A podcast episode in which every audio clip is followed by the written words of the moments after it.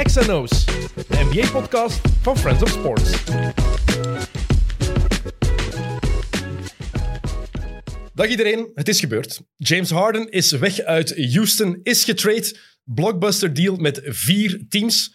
Deal die ik nog altijd een beetje aan het verwerken ben. Ehm, veel om over te praten. Vriend van het eerste uur van de podcast, Frederik de Bakker. Welkom. Uh, hallo, goedemiddag. Um, ben jij het ook nog aan het verwerken of is het al allemaal heel ja, duidelijk, ik ben duidelijk voor jou? Ik ben duidelijk wat van mijn melk door al dat, door al dat gedoe uh, gisteravond, was het zeker. Ja? Uh, ja, het is, uh, het is... Ik dacht dat LeBron... eh, dat de, de weddenschap van LeBron, dat dat de enige weddenschap was dat afgesloten was. Maar blijkbaar doet Brooklyn er alles aan om alle onsympathieke spelers samen te brengen. Je hebt een heel duidelijke mening over de drie supersterren. Gaan we het sowieso nog uitgebreid genoeg over hebben. Eerst misschien de details eens overlopen van die trade. Dat is wel interessant. Ja. Um, de Brooklyn Nets krijgen James Harden. Heel simpel. Eén speler, maar een serieuze speler. Ja. 31 jaar, in zijn prime. Um, vijf van de laatste zes jaar top drie in MVP-voting. Kijk, um, MVP van 2018. Goed, dan Caris LeVert en een second round pick gaan naar Indiana. Mm. Houston krijgt, dat is uh, ook belangrijk, Victor Oladipo, Dante Exum, Radian Skuruc, drie unprotected first-round picks van de Nets in 2022, 24 en 26. De first-round pick van Milwaukee dit jaar, die komt via Cleveland. Mm. En vier pick-swaps van de Nets ook eigenlijk drie, want één is van dit jaar en de Nets gaan beter zijn dan Houston, dus die pick-swap ja. gaat niet gebruikt worden. Um, en dan Cleveland krijgt Torian Prince en Jared Allen, waardoor ze nu 100.000 centers op hun Just, roster hebben ja. staan. Daar gaan we het straks over hebben. Want ik wou zeggen, ik weet niet goed waar ik mee moet beginnen, maar ik weet het wel. Met de Brooklyn Nets. Het is heel duidelijk. We beginnen met Brooklyn en met, met James Harden, want ja, een nieuwe Big Three. En een Big Three waar ik nog wel. altijd niet goed van weet. Ik heb, er heel, ik heb er gisteren tot laat in de nacht dingen over gelezen, over bekeken, over beluisterd. Ik weet nog altijd niet echt wat ik daarvan moet denken. Hmm. Er, zijn heel veel, er is heel veel nuance nodig hiermee. Los van of dit gaat werken of niet. James Harden naar Brooklyn. Jouw, wat was jouw eerste reactie? Mijn eerste reactie moest niet geweest zijn als... Ah, shit. Want ik heb Brooklyn altijd... Sinds ze de Garnett-trade en West allemaal... Toen, toen ze toen de, een Big Three wilden samenbrengen. Toen ze ik, toen al al hun toekomst Ja. hadden opgegeven. Ja. Gewoon voor snel, uh, snel gewin, zou ik maar zeggen, vond ik het al... Pff, ik, ik, vond een, ik vond eigenlijk al vanaf dat ze naar Brooklyn gingen, vond ik het al stoem. Want ik was... Ik had het wel voor de New Jersey Nets altijd. Met Kerry Kittles en wie is het allemaal zo de... En Keith Van Horn Ja, en dat ja, soort uh, legendes. Um, maar ik heb, het, ik heb het in geen enkele sport heb ik het nooit voor van die bijeengekochte ploegen. Gelijk Chelsea in voetbal en dat soort... Dat, dat soort ploegen, Manchester City en zo. Uh, en um, daarom dat ik ook een beetje een hekel gekregen heb aan LeBron, omdat die een, die een maakt elke ploeg waar dat komt zo. En ik begrijp dat wel. En uh, uiteindelijk was dat met Jordan ook zo, maar dat was minder evident of zo. Dat was niet zo van, hey, de beste van die, van die, van die en op en dan de beste van die en op. Dat was gewoon, ah ja, Pippen zit hier al. En dan gaan we zien wat ik er nog kan bij, bij krijgen, zo gezegd. Maar nu is het veel openlijker en is het gewoon van, ja, de beste, de beste, de beste. En we gaan zien waar dat stranden. Want Player, player empowerment, het is een andere tijd. Het is een ander tijdperk in de NBA. Tijd, vreselijke tijd op dat vlak. En het ding is ook... Uh, we hebben nu een Big Three, maar je hebt eigenlijk enkel een Big Three. Want wie, wie, wie zit er daar dan nog naast? Joe Harris. Ja. Jeff Green. Oh, ja. Jeff Green, oh, ja. ja. Op weg naar nog tien andere ploegen. En hij heeft er al hoeveel ploegen in al gehad? Een stuk of elf of zo? Echt al heel veel, overdreven veel. En met reden. Uh, en dan DeAndre Jordan, dat uh, aan het uitbollen is al, al vijf jaar. Uh, en dingen, Dinwiddie is geblesseerd. Out voor de season. Ja, wel, voilà, dus daar heb je ook al niks aan. Dus wie ga je daar nog naast zijn? Joe Harris? Moet je daar dan blij om zijn dat Joe Harris uw vierde man is? Hey, ik zou daar ongelooflijk... Eerlijk? Oh, vrees... wat een vreselijk nee. tijdperk. Wat een maar, vreselijk tijdperk. Voor... Dat je gewoon moet kunnen schieten en dat is het. Dat is het letterlijk, hè. Gewoon schieten en verdedigen. Wow, we zien wel. Als we gewoon meer driepunters schieten als de ander, dan winnen we. Zo is het toch In eigenlijk? de playoffs is het anders. Ja, oké. Ah, we, we als, zullen het erop, zien... als het erop aankomt, is het niet gewoon drie punters knallen en we zien wel. Ja. Anders oh, zouden de Lakers ook geen NBA-kampioen zijn geworden. Nee, ah, wel ja. En we zullen dan inderdaad zien of dat deze tactiek werkt. Want allee, nu spreken we nog maar gewoon over de, de, de, hoe moet ik het zeggen, de supporting cast. Maar die drie samen ook al, want er hier juist voor de uitzending al even heel kort over. Van ja, wie gaat... Allee, wie, wie, gaat, wie gaat wat doen? Wie, ze willen, allee, toch zeker twee van de drie willen altijd een bal. eh, Kyrie en, eh, en Harden. Twee vreselijk. Als ik, eh, als ik Durant al de sympathiekste van een drietal moet noemen, dan, dan gaat het ver. E- Even los daarvan, wat heb je tegen Kevin Durant? Is het puur door die, doordat hij gekozen heeft voor? Heel veel Ja, basketballiefhebbers onder andere. hebben een hekel gekregen aan Kevin Durant omdat hij toen OKC verlaten heeft voor Golden State, de ploeg die hem had Ja, uitgeschakeld voilà. het jaar voordien. En ik begrijp het, hè. Ik begrijp dat je na, wat was tien jaar of zo, dat je zegt van, ja jongens, pff. en ook, dat is ook niet de meest aantrekkelijke franchise en West. Dat begrijp ik allemaal. Maar dat je dan, dat je dan van, van zo, ja, qua, qua Amerikaanse steden is, is Oklahoma City toch zo'n beetje, zo'n beetje een gat. Dat je dan zegt van, oké, ik kan naar LA of wat dan ook. Maar San Francisco, kom. Ah, maar ja, oké. En dat, vind ik dan, dat, dat begrijp ik dan wel. Maar dat je dan, dat je dan van, van een ploeg dat je bijna verslagen had, dat je dan gaat naar de beste. En ze waren al zo goed. Dat is ook weer zo dat bijeenkopen. Oké, dus dus dat, dat is de reden dat je een hekel hebt aan Kevin Durant. Ja, en ook zo licht geraakt en met zijn burner-accounts en wat is het allemaal. Dat is, oh, zet u daar toch over? Mhm. Je bent zo goed. Laat Mhm, uw spel, laat uw spel voor, voor zich spreken. Het is een top 15 speler aller tijden. Voilà, het is dat. Dus, dus eh, doe gelijk een... Oké, misschien niet gelijk een Duncan, dat je gewoon permanent zwijgt. Dat moet je misschien ook niet doen, maar... Maar, maar Meer zoals LeBron. ja, iets meer, ietsje meer klasse, iets meer waarde. gaat me altijd al licht geraakt zijn. En dat je, pff. dus die, dat vond ik al geen fan. Dan Kyrie, dat is ook al wat een ge- We gaan, we gaan heel, constant gelul over we gaan heel uitgebreid nog ingaan op Kyrie, want ik denk dat dat een heel belangrijke Ja. nuance ook is. Die drie, hoe die samenpassen, ik heb daar serieuze twijfels bij. Ja, terecht. Maar Kyrie is toch een ander aspect. We gaan het eerst even over het Harden gedeelte hebben. Ehm, Harden heeft zich helemaal onmogelijk gemaakt na het interview dat hij gegeven heeft Vreselijk. na de match tegen de Lakers, waarin hij zei, we zijn gewoon niet goed genoeg. Ja. Ik heb alles gedaan wat ik kon. Ehm, ja, je hebt altijd gechoked in de playoffs. Harden is een, even duidelijk maken, Harden is een fantastische speler. Hè? Offensief een van de Ja, grootste talenten die we ooit gezien hebben in de NBA. Het is een, een fenomeen wat hij kan. heeft het basketbal mee vernieuwd. De stepbacks die hij heeft ingevoerd. Hoe hij fouten uitlokt. Dat is allemaal Mhm. Marché. James Harden. Ja, Marché, ze, zij zien dat als de gather step en iedereen mag Ja. het doen. En als iedereen het mag doen, kan mij dat geen hol schelen. Het moet gewoon consequent zijn. Zo is Vind goed. ik. Als, als 100 spelers het mogen doen, als alleen James Harden die loopfouten zou mogen maken, dan zou ik er Ah, een wel. probleem mee hebben. Voilà, dat is waar. Maar dat is niet zo. Iedereen mag het, dus ça va. Geen Ja. probleem. Ehm, het is een geweldige speler. Mhm. Kunnen we niet omheen. Er is een reden dat hij vijf van de laatste zes jaar nummer twee of drie was in MVP-voting. Maar daar valt ook iets over te zeggen, vind ik. Want dat is ook weer... Maar dat is natuurlijk mijn, mijn, mijn, mijn stokpaardje. Ik bedoel, defense doet er echt geen zak meer toe, hè. Als, u, als, je, als je goed genoeg zet om in een top 3... Of allee, bij de... Wat was het? Vijf van de Vijf van de laatste zes jaar top drie voting MVP. top 3 voting MVP. Ah, voilà. Als je dus niet moet verdedigen, wat dat die een... Het was lachwekkend op een gegeven moment. Maar hij droeg, hij droeg die ploeg wel. Hij was de reden ja, dat Houston... offensief vlak, ja, maar, dat was genoeg voor Houston om altijd mee te doen voor de prijzen. Ja, Ze hebben het nooit gehaald, maar het was altijd een contender met James Harden. Ja, maar ook, alleen nogmaals, bedoel, als je dan vergelijkt met de, met de, met de allergrootste, ik bedoel, een, een Michael Jordan was, was top 3 offense en defense. Allen Iverson was geen top 3 defense. Ja, wel, voilà. Maar daarom Ook MVP dus- in 2001 Ja, bijvoorbeeld. maar, Ja. maar, dat, maar dat is nog iets anders, omdat die echt wel, ik bedoel, een kabouter. Steve Nash, in- twee keer MVP. Ja, je die vaak zien ja, ah, wel, maar, dat, ja, maar die gaf tenminste nog eens een pas. Allee, en nu, nu James Har- Harden, Ja, nu ook. maar heeft hij altijd wel gedaan. Hè? Maar Dus- ja, maar het is toch, het is toch een vreselijk wie had dat ooit egoïstische, gedacht? Egocentrische dat, ik speler. James Harden ging moeten verdedigen. Ja, wel, dat is toch alle kritiek die Maar ik zie je hoe ver dat u gedreven heeft? Tot wat voor, wat, wat voor een ik, vreselijke ik snap speler? je mening ergens wel, maar je kan niet ontkennen dat James Harden een top 5 speler is geweest Ah, in de NBA de laatste Ja, ja, dat wel. 8, 9 jaar. Dat absoluut wel. Nee, zo overdreven, 8 jaar. Maar hij zegt dan van, ik, heb hier alles, ik heb er alles aan gedaan hier om ons naar dingen. Ja, je hebt er alles aan gedaan om je ploeg naar de kloten te helpen, vind ik. Waarom? Omdat, een, ja, ten eerste, wat voor een manier van... Dat is geen teamsportnummer, hè? Maar ze, Hoe al- dat die spelen, dat is toch vreselijk? het is, ik keek er ook niet graag naar. Ik, had- Oh. ik heb- ben daar duidelijk genoeg over geweest. Ik was geen fan van het spel van de Houston Rockets. Het was heel dat. voorspelbaar. Je wist bijna altijd wat er ging gebeuren. Mm. Maar zeker in 2018 met Chris Paul erbij. Als Chris Paul niet geblesseerd raakt, schakelen ze Golden State uit. Altijd gemakkelijk te zeggen wat als, maar ik ben daar heilig van overtuigd. Ze waren toen de betere ploeg. En in Game 7 hadden ze kunnen winnen zonder Chris Paul. Ze shotten 0 op 27 van achter de driepuntlijn. Ja, inderdaad. 0 op 27, hè? dat is echt een, zo'n waanzinnig cijfer. Hè? Dat is getikt. Ja, maar James Harden heeft die ploeg wel gemaakt tot wat hij was de laatste jaren. En je kan fan zijn van die stijl of geen fan zijn. Mm. Ik, ben, ik kijk daar niet graag naar. Dat is een persoonlijke voorkeur. Mm.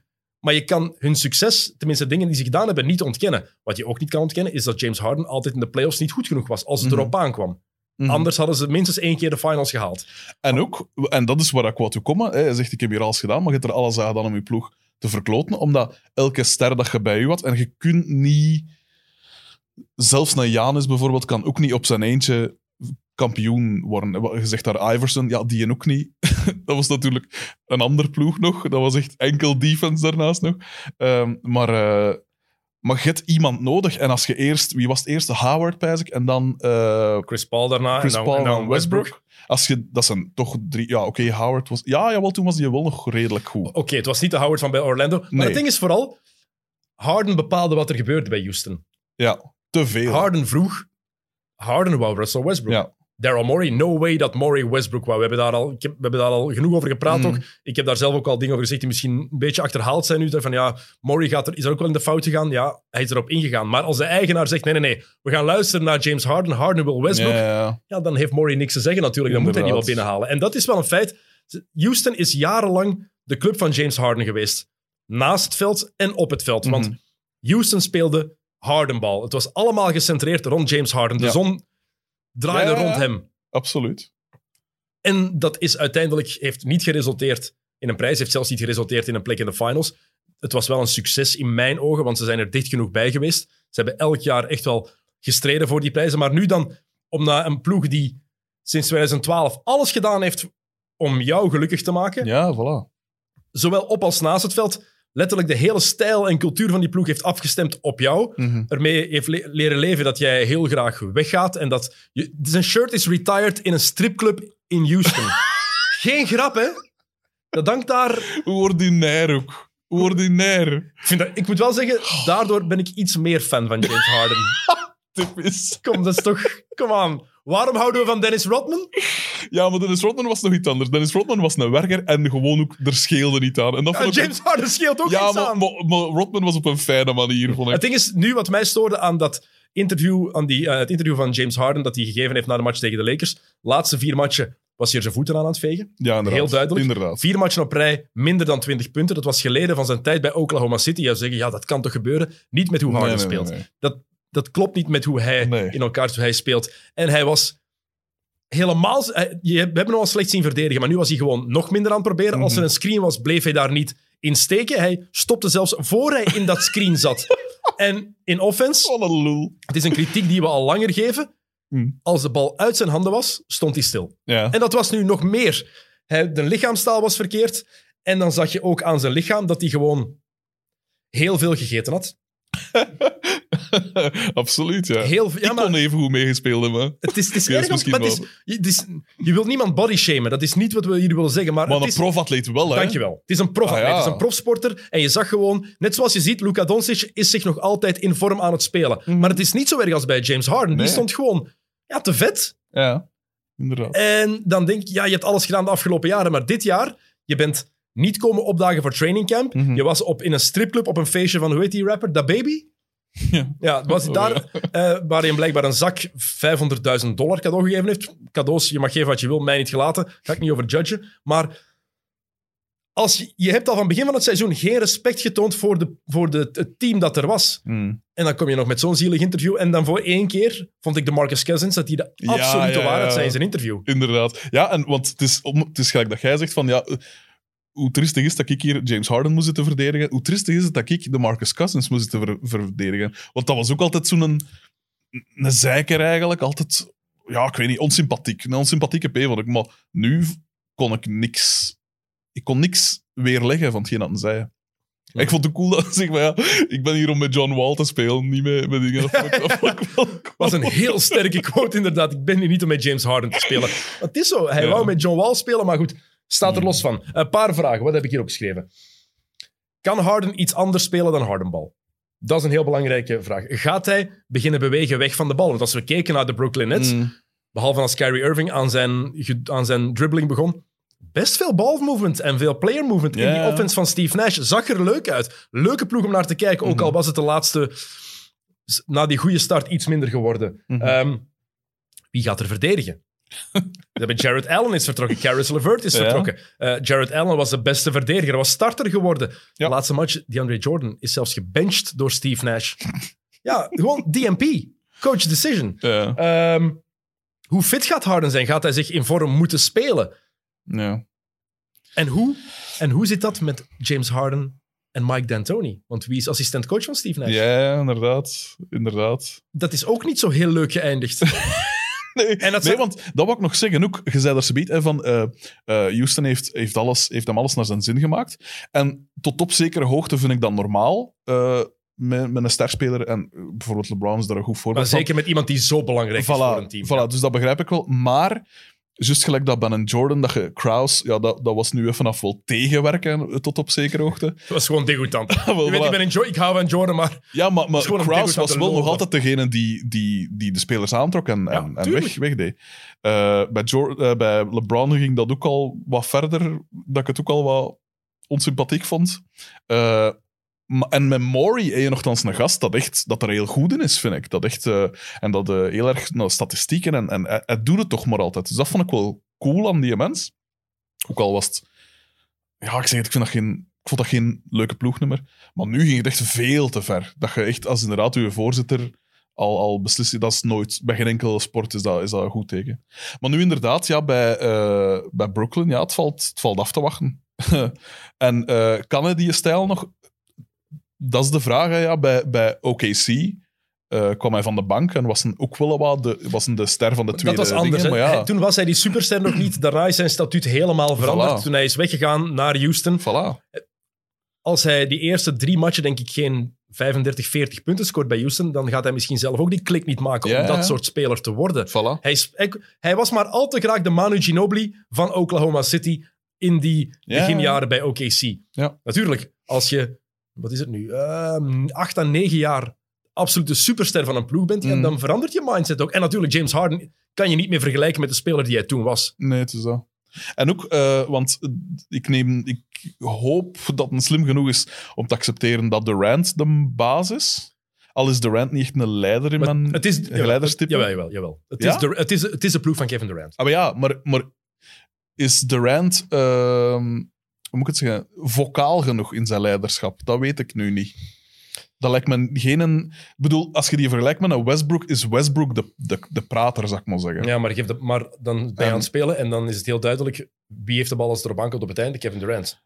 Ja. Daar vraag ik me, stel ik me ook heel veel vragen bij hoe dit gaat, gaat, dat dat. gaat lukken. Nu, wat Harden gedaan heeft op het einde bij Houston. ehm, je kan draaien of keren. Ook al ben je Houston-fan of fan van James Harden, iedereen kan toch alleen maar zeggen dat dit gewoon onrespectvol is. ja, tuurlijk. En ik vind het ook onprofessioneel, eerlijk gezegd. En ook niet kunnen. Als je dat doet op je werk, Ja, het is dat. dan krijg je een waarschuwing of word je ontslagen. Het is dat. Je, je- want je, één, je komt niet opdagen in het begin. Mm. Dan zeg je heel de tijd dat je, dat je weg wil. Ehm, ik vind dat gedrag niet echt te verantwoorden, eerlijk gezegd, van wat hij de laatste, laatste weken, wat hij gewoon dit seizoen gedaan heeft. En oké, het was op voor hem in zijn ogen, maar je ligt nog wel twee jaar onder contract. En ik weet, het is player empowerment movement, het is helemaal veranderd. Maar, maar dan is ook het punt, waarom doet niet gelijk, eh, gelijk een LeBron of een Durant dat je gewoon contracten van één jaar pakt? Hij heeft het gewoon zelf zo gemaakt, zijn situatie. Als hij zegt van, ja, maar ik moet ik dat, hoeveel jaar dat ook was, moet ik dat nemen? Jaar per jaar. Ik, ik gok op mijn eigen en ik hoop dat ik niet geblesseerd geraak. Dan heb je problemen. Dan kun je inderdaad, als het u tegen zit, dan kun je gewoon weg. Hè? Ik ga zijn contract er eens even bij Dan moet je niet zitten lullen over, ja, maar ja, we hebben niet genoeg talent. En wat is dat? Ja, er is niet genoeg talent, omdat jij een monstercontract hebt en omdat niemand het fijn vindt om zo te spelen. Een monstercontract trouwens nu ook, als je kijkt. Dit, ja, dit Ja. seizoen alleen. James Harden, 41,2 miljoen. Kevin Durant, 39 miljoen. Ja. Kyrie Irving, 33,4. Ja, wie moet je er nog naast zetten? Allemaal veteran, veteran minimums? Wel, zwaar, wel zwaardere taxes, hè, want hij komt van, van Texas. Geen state taxes. Ja, voilà. Naar New York. Dat is een gigantisch verschil, maar dat is echt een gigantisch ja, ja, verschil. hè. tuurlijk. Tuurlijk. komt daar Verdiend, terecht. trouwens, het is, de, ze mogen nergens naartoe gaan nu. En in New York denk je dat de clubs ook nog dicht zijn en zo. Maar James Harden in New York. Ja, wel, dat is nog een, nog een vraag. Los van het veld. Ik bedoel, dat, is de enige, dat is een van de enige steden, samen met Las Vegas, waar de cafés en de clubs niet dicht gaan om twee uur s'nachts. Ja. In Houston was dat wel. Ja, maar het schijnt nu wel dat in Houston, ik weet niet van waar dat ik het heb, want ik ben ook nog nooit in Amerika geweest, of, of in zo'n etablissement, maar het schijnt dat in Houston de beste stripclubs zijn. Is dat zo? Ik weet niet, ik heb dat in een of andere basket-podcast of programma gehoord. Ik ben, ik ben één keer in een stripclub in de States geweest, dat- in Las Vegas, klassiek. Ja, het was onver... Ik, nee, ik wist het zelf niet, geen grap. nee, maar, we, va. slie- we sliepen toen in MGM Grand. Mhm. Waar is ook een discotheek met drie verdiepingen. Dat is fantastisch. Je hebt een hip-hopzaal en dan house technozaal. En om... En dan half- nog dadelijk. hè? Nee, dat was het. Om half vijf was het daar gedaan, denk ik. Maar ja, ik... Eén, we we hadden één nacht of twee nachten in Las Vegas. Ik met een maat van, ja, kom, kan niet. En dan eh, zijn we naar buiten gegaan. En dan kwam er ineens iemand af die zei van, ja, willen jullie... ehm, you guys want a limo? We, hebben- we, hebben geen, we hebben geen geld voor. No, it's free. We'll take you to, a, to another club. Uh, sure. Uh, een beetje gedronken, hè? een beetje veel gedronken. Dus mee. En dan ineens ergens buiten aankomen. Geen lichten, gewoon donker. Hm. Wat is dat hier? Helemaal Binnengaan en ah, oké, deze is. Dit is het, oké, ça va. Zwat, dat even totaal terzijde.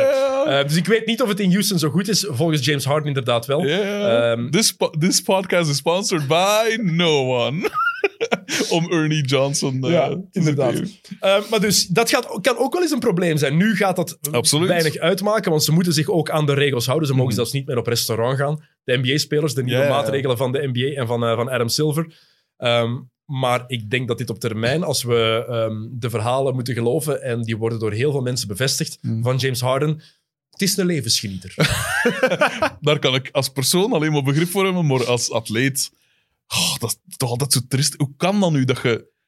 Je moet al een, een uitzonderlijk fysiek gestel hebben om zo'n sport, om de top in zo'n sport te halen. Maar hoe kun je dan even af. Op, hoe kun je zelfs te dik staan op, zo'n, op dat niveau? Ik, kan, ik snap dat niet. Ik herinner mij Derek Coleman vroeger, dat stond ook nooit mager, maar dat was een andere tijd. Sean Kemp. Dat was natuurlijk wel met de lockout. Dat was met de lockout. Maar ik denk, heel veel spelers hadden één ook niet verwacht dat het zo vroeg ging beginnen. Ja. Die hadden ten vroegst op half eind januari gerekend. Nu is het een maand vroeger begonnen, dus ik denk dat dat ook een rol gespeeld heeft. Ik zeg het, kijk naar Luca. In de hoeveelste ronde waren de Rockets eruit? Tweede ronde tegen de Lakers. Tweede ronde, dus hij heeft wel wat tijd gehad, toch? Heeft wel minder, minder tijd dan Stephen Curry bijvoorbeeld, Ja, wel, ja, wel. maar heeft wel Ja. wat tijd gehad. Maar dan nog, Hmm. we zagen ook dat hij er wel van genoten heeft. Ik, dat, dat kan wel eens een probleem zijn. Maar ja, op het veld natuurlijk ook. En trouwens, die persconferentie, toen hij die gegeven heeft, wou ik ook nog zeggen, na de match tegen de Lakers, want die match tegen de Lakers was hij trouwens ook schandalig. Gewoon. Ik weet niet waarom hij zelfs op het veld stond. De Hmm. gesprekken waren toen al wel redelijk verregaand tussen ehm, Houston en Brooklyn en Houston en Philadelphia. Mhm. Want het leek heel lang dat Philadelphia in pole positie stond. Ja. Zij, wat hadden zij geboden blijkbaar? Ben Simmons, ehm eh, En dan wilden de Nets ook nog een paar picks. En het was te veel voor, Brooklyn, eh, voor eh, Philadelphia. Wilde Maxi hun rookie ook niet opgeven. En blijkbaar zou het ook een rol gespeeld hebben dat de eigenaar van de Houston Rockets niet zou willen dat Daryl Morey snel succes zou hebben met zijn nieuwe ploeg. Ego's, hè. Ik, oh, dat is toch zo'n... Ja, oh, ja. Nu, moet ik wel zeggen, moest ik bij... Ik zou het eerder... ge- Vanuit, van- hoe moet ik het zeggen? Vanuit team chemistry gezien, zou ik het eerder ge- gedaan hebben, moest ik Philadelphia zijn, dan moest ik Brooklyn zijn. Want Brooklyn heeft hem eigenlijk niet nodig. Als, als Kyrie tenminste nog eens normaal begint te doen. Als, als iemand weet waar Kyrie is, waar is die gast? Echt, waar is Kyrie Irving? Inderdaad. Maar als je bij, bij Philadelphia zou nog kunnen zeggen: oké, ja, eh, eh, Simmons en, en Embiid lopen elkaar een beetje in de weg. Ook al zijn ze wel, wel degelijk beter als ze samen op het veld staan. Hoe dat ze toen, ik weet het niet altijd, maar, maar het, is zo ja, het is geen ideale match. En dat zou denk ik wel beter zijn met, met een Harden, als die hem ook enigszins aanpast aan. Ah ja, Embiid is een geweldige speler. Ik zou misschien toch een, een beetje meer mijn doemp inhouden en af en toe eh, hem ook eens wat ehm, kansen geven. Ehm, maar ik zeg het, bij, bij Brooklyn is het, is het absurd. Maar niet, ja, ik weet niet of ik het zo'n goede trade zou gevonden hebben. Ik weet niet of ik Ben Simmons zou willen opgeven voor James Harden. Harden is 31. Maar ja, Eh, nog, is nog, twee, nog één jaar contract hierna. ja. Simmons is 24. Hij heeft nog vier jaar Ah, denk ik, op zijn contract staan. Niet zeker of het vier of vijf jaar is. 24 jaar, oké, dat shot is er niet. Ik vind de kritiek soms Simmons, op Simmons een beetje te goedkoop. Het is een, Mm. hoe hij zijn ploeg kan, kan leiden, hoe hij de fastbreak kan lopen. En ik had het wel interessant gevonden om Simmons bij Houston te zien. Maar ik geloof wel Ja. nog altijd in het potentieel van Ben Simmons. Is nog altijd maar 24, hè? Mm. We vergeten dat soms. Tim Duncan, toen hij de NBA inkwam, was die 23. Ja, dat is juist. Dat is juist. Die gast is na één jaar college al naar de NBA gekomen. Hij gaat nooit een, een shooter worden. Zit er niet in. Hij Nee. pakt ook veel te weinig shots. Helemaal mee eens. Moet dat meer doen. Mm. Maar, Maar ja, ik- Kid was ook geen, geen shooter in het begin. Hè? Nee, totaal niet. Nee. Dus het, het kan wel enigszins Maar natuurlijk. Kid pakte wel af en toe een shot. En dat is een verschil. Ben Mm. Simmons pakt zelfs geen enkel shot. Maar goed, dat is, dat is, dat is iets Mm. helemaal anders. Ik, Ja. ik, ik ben ook geen, niet overtuigd van de combinatie nu bij Brooklyn, bij die drie. Als Kyrie Irving ooit terugkomt. We gaan even vanuit, we gaan zo meteen over Kyrie hebben. Ja. Ik ga, we gaan ervan uit dat ze met drie samen gaan Ja. spelen. Ik zie bijvoorbeeld veel meer toekomst in het duo Harden-Durant dan in het trio Harden-Durant-Kyrie. Mm. Die twee samen, Durant en, en, en Harden, als daar een beetje een oké ploeg rond is, Ja. oef, dan ben je levensgevaarlijk. Als Harden terug in shape raakt. Mhm. Ja, dat is juist, ja. Daar valt weinig op, te, op af te dingen. Je kan, je kan zeg- denk, eh, zeggen dat je het niet mee eens bent, voor- bijvoorbeeld. hè, Want heel veel mensen vragen zich dan inderdaad af, gaat Harden ermee kunnen leven dat Kevin Durant zijn ploeg is? Want we weten één ding Ja. heel zeker. Kevin Durant heeft duidelijk gemaakt dat hij met James Harden wilde samenspelen. Mhm. Het is Durant zijn ploeg. Durant is naar Brooklyn gekomen met Kyrie Irving. Dat was een package deal. Mhm. Ehm, anders zou hij niet gekomen zijn. En met DeAndre Jordan hoort daar ook bij. Hij heeft duidelijk gemaakt, dat zeggen alle ingewijden ook, dat hij met James Harden wilde samenspelen, terug wilde samenspelen na die eerste drie jaar in, in OKC. Dus het moet ook zijn dat KD daar echt in gelooft en dat zij daar ook genoeg over gepraat hebben. Mm. Mo- moeten we dan afleiden dat Harden zich opnieuw gaat aanpassen? Dat hij wel weer teambal gaat spelen? Het zou wel moeten. Het zou wel moeten, want als hij als het niet doet, dan, dan, dan, gaan, dan gaat op zijn minst Kyrie gaat ambetant worden. Want Kyrie was al ambetant eh ten tijde van LeBron als een, als een de tweede, als nummer twee was. Maar als een Robin voor, was. maar daar had hij niet voor gekozen. Toen wilde hij niet dat LeBron James eigenlijk kwam. Hij had daarvoor, hij was Ja. de man bij Cleveland. Gordon Hayward ging komen toen David Blatt coach werd. werd. Het was een ander gegeven. Mm. Hier heeft hij zelf voor gekozen. Hij heeft ervoor gekozen om met Kevin Durant naar Brooklyn te gaan. Dus ik denk Oh, dat het ja. wel anders is. Ja, ja, maar, maar niet... Ik weet niet of dat een zo content is dat Harden komt. Zou, Want- zouden ze dat niet overlegd hebben? Lijkt me toch heel raar dat Durant Ja. samen met Irving naar Brooklyn gaat en dan niet met hem overlegt om... misschien, misschien kon Durant hem ook niet bereiken. maar ja, maar ja wat, wat is de redenering dan? Want je kunt niet alle drie 30 punten per match maken, toch? Nee. Ah, wel. En als, En we wie- kijken, als we kijken historisch naar de Big Threes. De Ja. laatste 10, 15 jaar alleen al. Ja. Die bij Cleveland. LeBron, Ja. Kyrie Irving, Kevin Love. Kevin Love, Love heeft heeft een serieuze stap achteruit. Voilà. Bosch Dat- bij Miami. Bosch bij. Miami.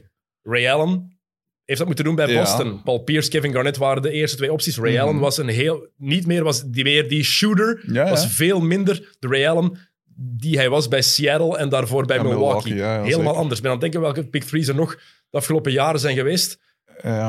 Er zijn er, zo, er zijn er zoveel geweest, maar er is altijd...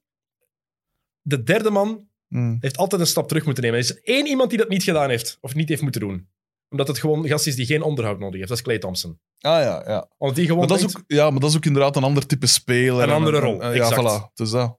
Maar al, anders is er altijd, als er een Big Three samengesteld is, is er altijd iemand geweest Ja, is die dat. een verminderde rol heeft gekregen. Mhm. En we hebben gezien bij Chris Bosh, bij Kevin Love onder andere, het is niet eenvoudig om dat te aanvaarden. Nee, zeker niet. Wie gaat dat hier doen? Om ook je wie, spel aan te passen. wie gaat dat doen? Kevin Durant wordt het Durant niet, hoor. niet. Nee, inderdaad. Eh, Ik zal het zo zeggen, Kevin Durant wordt het niet, maar de enige speler die in mijn ogen zijn ego aan de kant kan schuiven om dat te doen, is wel Kevin Durant. Ja, het is dat. Het is dat, inderdaad. Maar dat is absurd. Dat is, dat is te zot. Want, en ook, ik denk dat als je denkt in termen van, eh, van MVP-rankings, bij wijze van spreken, dan moet je kijken naar Kyrie. En ik denk ook qua oorspronkelijk type speler, een point guard, speelt in principe, al is dat de laatste jaren wat minder, speelt in principe het meest in functie van, van een ander, van een andere offensieve speler, zo gezegd. Dus van, vanuit dat opzicht zou je dan zou je zo moeten redeneren. Maar ja, tegenwoordig heb je geen posities meer En in James basketbal. Harden speelt ook al jaren als point guard. eigenlijk. Voilà, het is dat. Wat een, wat een voordeel kan zijn, want dat kan ervoor zorgen dat Kyrie Irving de bal minder in zijn handen moet hebben. Dat hij tenminste minder Ja. die playmaking eh, taken op zich moet nemen. Mm. Dat ze dat beter kunnen verdelen. Ik, ik, ik zie het echt niet voor me. Ik heb het voor dit seizoen in de preview met Thomas ook gezegd. Dat trio, ik denk dat het een slecht idee is. En ik wil niet negatief klinken, want als dit klikt, als dit wel Dan is werkt, het zot, hebben we het getikt. het offensief meest waanzinnige trio dat we ooit gezien gaan hebben. Als dit werkt, Ja, poeh, inderdaad. dan inderdaad. heb je drie mannen die samen per match 120 punten kunnen maken. Als niemand anders eh, schiet, natuurlijk. 150 punten per match als ploegen. Oh, wat een vreselijke tijd. Maar dit zijn gasten, letterlijk, dit is niet Je hebt geen big man die alleen inside kan scoren. We hebben drie gasten die van Mm. overal op het Ja. veld kunnen scoren. Die een shot altijd alleen kunnen creëren. Die het ook voor elkaar kunnen creëren als ze dat willen. Als zij geloven in de tactiek die Steve Nash gaat, gaat, Mhm, gaat willen blijven gebruiken. Als zij effectief daarin meegaan. mhm. En zeggen van oké, we gaan mee in die balmovement. En die bal gaat mooi zijn werk doen. En we krijgen niet James Harden die 20.000 keer door zijn benen dribbelt en dan drie stappen achteruit Ja, ja, zet. ja. Of Kyrie Irving die met zijn geweldige balhandling laat zien wat hij kan. Maar die effectief als ploeg willen spelen en voor elkaar spelen. Oeh, dan mag heel de league bang zijn van. Zeker. Maar het probleem is ook weer dat eh, hoe meer sterren dat je hebt, hoe minder ego's dat je eigenlijk mocht hebben. Eh, en als er inderdaad nu drie zijn, dat toch, of zeker twee, maar eigenlijk toch wel drie, dat een serieus ego hebben. Want als je dan bijvoorbeeld inderdaad eh, Golden State erbij haalt, Steph Curry, die heeft amper een ego. Of, eh, of een, een Clay Thompson. Clay Thompson al helemaal niet. En, en, en Draymond Green wel, maar die, weet zijn, die kent zijn plaats. En, en ja, toen dat Durant erbij was, ja... Clay Thompson heeft zelfs ooit een, was een Miss USA, een of ander supermodel alleszins, ehm, afgewezen omdat hij zijn, meer tijd met zijn hond wou spenderen. Omdat hij een, een, deft, hij wil een, een deftig meisje of een deftige vrouw die gewoon rustig thuis met hem en zijn hond Roscoe wil zitten. Die gast, heerlijk. heerlijk. Oh. Om maar te zeggen, die gast heeft geen ego. Ja. Wat een luxe probleem. Oh, ik hou van Clay Thompson. Eh, maar, maar dus dat, dat wordt moeilijk. En wat, dan, wat, dat, wat ik, omdat je het daar aanhaalt, van ja, als ze dat systeem gaan willen spelen, ik weet niet of dat Steve Nash, hoe moet ik het zeggen, dat is natuurlijk een groot speler geweest, Eh, maar ik denk dat zeker een Durant weet van, ja, ik ben beter als u, maar die zal er dan misschien nog minste probleem mee. Maar ik denk dat een Harden misschien zijn eigen wel op dezelfde hoogte zal zien. En misschien niet gaat zeggen, die, dat is geen Phil Jackson of geen weet ik veel wie, een coach dat echt iets kan afdwingen van... van ja, Ik denk dat dat weinig uitmaakt, eerlijk gezegd. Want wat, Ja? wat was Steve Nash zijn grote sterkte als speler? Was dat hij toen al een people manager was. Mhm. Heeft bijvoorbeeld ooit de regel ingevoerd om een bepaald minimum... Denk, ik, ik, ik, ik plak er een cijfer op, het kan helemaal fout zijn, ik weet niet wat het was. Bijvoorbeeld minimum 100 high fives als ploeg per match te hebben. omdat, hij, omdat hij wist van hoe meer je dat doet, hoe meer je gewoon Ja, bij elkaar ja, komt als ploeg, hoe meer dat, dat werkt voor de team chemistry. En zelfs al gaf hij een perfecte pass, maar zo'n speler die hem niet in zijn handen kon grijpen, zei, Mm. Steve Nash was altijd een speler die zei, my bad. Altijd nam hij het op zich, maar dat is gewoon de gast die hij is Ja, ja, tuurlijk. Het- hij is een meester in teamchemistry creëren. Dus ik denk net dat dat misschien wel het geheim kan zijn van die Mm. ploeg. Nash is zo'n goede gast. Is een speler die dat bij, bij Phoenix ook gecreëerd heeft. Die met alle so allerlei soort ego's heeft Ja. kunnen werken. En die niemand heeft... Heb je ooit al eens Mm. iemand iets negatiefs over Steve Nash horen zeggen? Nee, nee. Nooit. Maar het verschil is natuurlijk wel dat hij toen in de rol van speler zat. En dan zei je automatisch meer eh, one of the guys, zo gezegd. Er is altijd, wel nog altijd een verschil tussen de spelersgroep en de, en de coach. Denk, denk jij niet En ik- dat hij die ego's kan managen als coach? Eh, ja, misschien wel beter dan, dan de gemiddelde coach. Mhm. Dat misschien wel. Maar anderzijds heeft hij nog niet veel bewezen. En ook als speler, ja, oké, hij was geweldig goed, maar hij heeft het uiteindelijk ook nooit gehaald. Eh, en zijn, zijn, eh, zijn bescheidenheid heeft misschien ook wel een, een titel in de weg gestaan. Misschien had hij... Had meer zijn- shots moeten pakken. voor zijn zelf ook. Ah, wel. Ja. Maar ook gewoon voor zijn eigen palmarès had hij misschien ook ooit moeten zeggen, want zich, dat lukt hier niet, misschien moet ik eens naar een andere ploeg eh, gaan. Hmm. Hij had gewoon meer driepunters moeten pakken bij Phoenix. Ja. Dat ze zeker één keer de finals gehaald. Hmm. En dat had ook geholpen als Robert Horry ehm, hem geen hip-check had gegeven en dat de NBA-referees dan niet de helft van de ploeg hadden Ja. geschorst, wat ongelooflijk belachelijk was. Dan hadden de Suns Ah, maar- in 2007 de finals gehaald, denk ik, in plaats van de San Antonio Spurs. Ja. En dan kwamen ze uit tegen het Cleveland van LeBron, een van de slechtste finalsploegen die er ooit, eh, Ja, ooit zijn geweest. Dus dan was het wel, was het wel, eh, wel gelukt, Ja. denk ik. Ehm, volgens uh, Woj is het trouwens ook belangrijk, deze deal, om Kevin Durant langer bij de Brooklyn Nets te houden. Ja, als, als Durant dat inderdaad gevraagd heeft, of allee, als hij hem er echt bij wou, ja, dan begrijp ik dat wel. Maar ook dat is weer geen garantie voor, voor hoe dat het ook daadwerkelijk gaat uitdraaien. Ik bedoel, als, als het marcheert, uiteraard, dan heb je als, als ploeg... Het ding is ook van, ja, je kunt dat moeilijk weigeren als, als team. Als je superster zegt van, ja, ik wil die, zie naar Kawhi Leonard. Dat Hmm. draait nu iets minder goed uit, maar Wat heeft, wat heeft Jerry Krause vaak gedaan met Michael Jordan? Oh ja, Want we, we, we weten één ding. Michael Jordan is niet goed in ploegen samenstellen. Nee, dat is waar. Oké, dit jaar waar. heeft hij, Mitch Kupchak vooral, dit jaar heeft hij voorlopig eh, goud gevonden met LaMelo Ball. En Ja. Gordon Hayward, die ineens weer de Gordon Hayward van bij Utah is geworden. inderdaad. Ehm, maar toch, ehm, het, is heel duidelijk dit jaar nu. Ah, ik dacht dat we over Charlotte gingen praten. Oh, kan, het kan nog altijd. Maar het is heel duidelijk. Misschien moet Sam Kerkels er dan bij komen. Ja, ja, die houdt blijkbaar van de Charlotte Hornets. Ehm, het is heel duidelijk nu voor Brooklyn. Het is Hmm. Finals or bust. Championship Ja, zou ik niet zeggen, want zelfs op papier, de Lakers zijn nog altijd Ja, het is dat. De Lakers zijn een categorie op zichzelf. En die hebben meer dan drie man. Die, dan- die hebben een waanzinnige ploeg, de Lakers. Dat is getikt. Want Anthony Davis is nog niet in vorm. Hè? Nee, nee, Oh, nee. nee, nee, nee, nee, nee. Totaal niet. LeBron James wel, want die gast is 365 dagen op een, op een jaar in vorm. Die is altijd Ja, in conditie, dat is geen probleem. Ah, moet ik nu 40 minuten spelen? Tuurlijk. Ja, en tegenwoordig is, is het precies dat nog minder... Hoe moet ik het zeggen? Eh, Het is flegmatieker of zoiets. LeBron is nummer 1. Het is meer op zijn gemak of zo. Ik weet niet wat dat is, maar het is zo van... Ah ja, zien wel. Hoeveel, En- hoeveel is het vandaag? De 14e. We zijn Ja. eh, drieënhalve week ver. LeBron is MVP voorlopig. Ja. Dus drieënhalve week. ja, Met inderdaad. voorsprong. En het is raar, want ik zeg het, vroeger was hij, al- was hij altijd de, de motorrecht. Mhm. Allee, hij is dat natuurlijk nog altijd, ik bedoel, omdat hij zo goed is, maar er is iets in zijn attitude of zoiets dat relaxter is of Hij zo. amuseert zich. Ja, Je ziet dat ook. Hij voelt zich goed in die ploeg. Het is ook gewoon een, een ongelooflijk goede ploeg. ja. De Lakers zijn nog altijd de beste ploeg in de NBA, objectief gezien. Hmm. Maar Brooklyn moet het oosten winnen. Ah ja, Want tuurlijk, ze hebben nu alles op alles gezet en ze hebben opnieuw hun toekomst opgegeven. Ja. Ze hebben vier first-round picks Want deze begrijp ik al meer. Drie swaps, want die swap van dit jaar telt niet mee. Die, Mhm. die gaat toch niet gebruikt worden. Dus ze hebben drie swaps en vier first-round picks. En als we kijken naar wat ze gedaan hebben toen met die Kevin Garnett en Paul Pierce trade, Mhm. in welke picks heeft dat geresulteerd? Twee belangrijke.